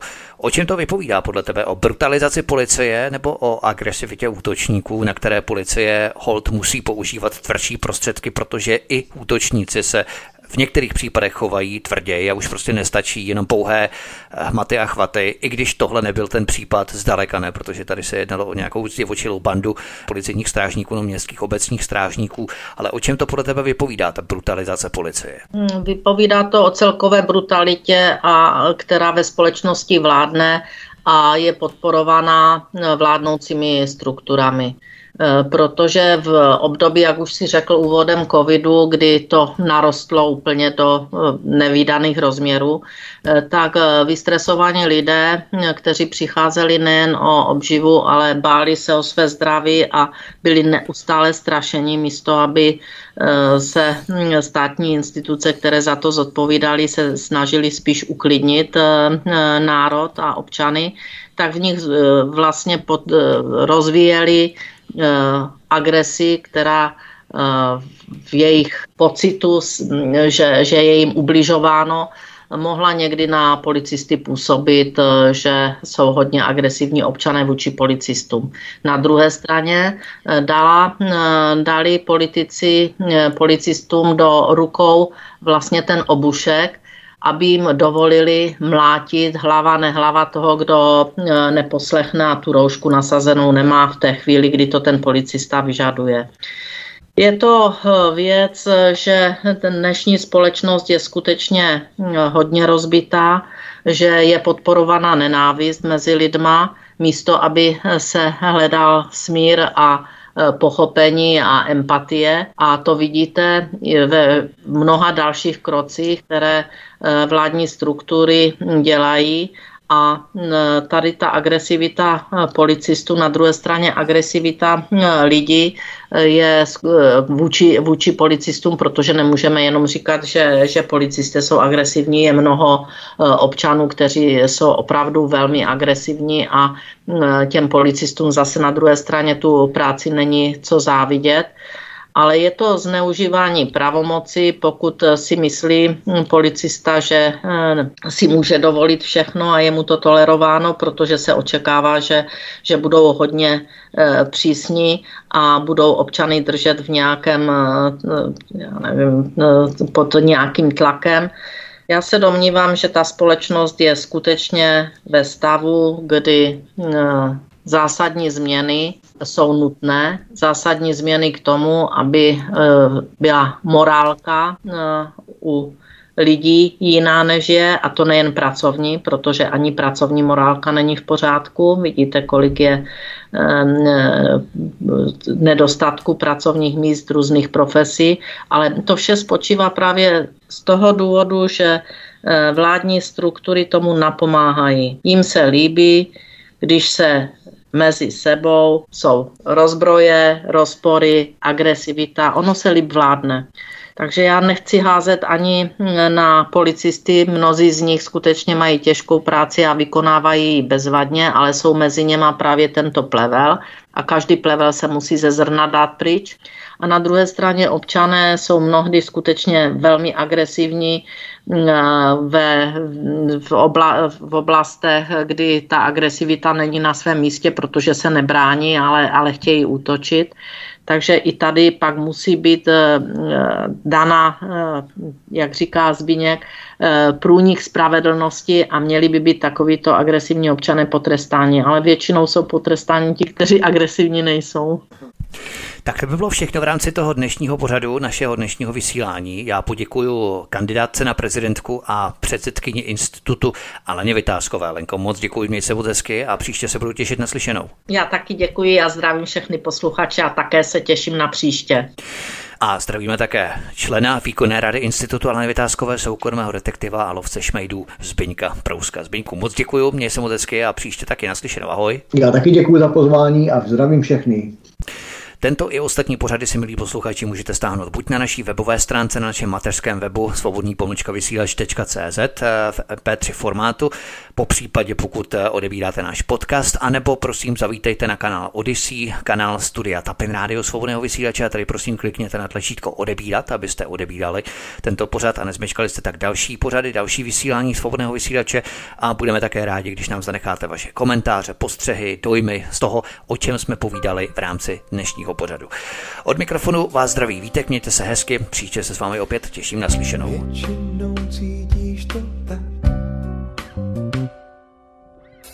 Že se ti zrychlí tep. Dýcháš a sotva víš jak. S armádou výčitek, co servou za sebe klám. Na tohle nenajdeš lék. Prvýkrát poznáš to tak, že sa ti zrýchli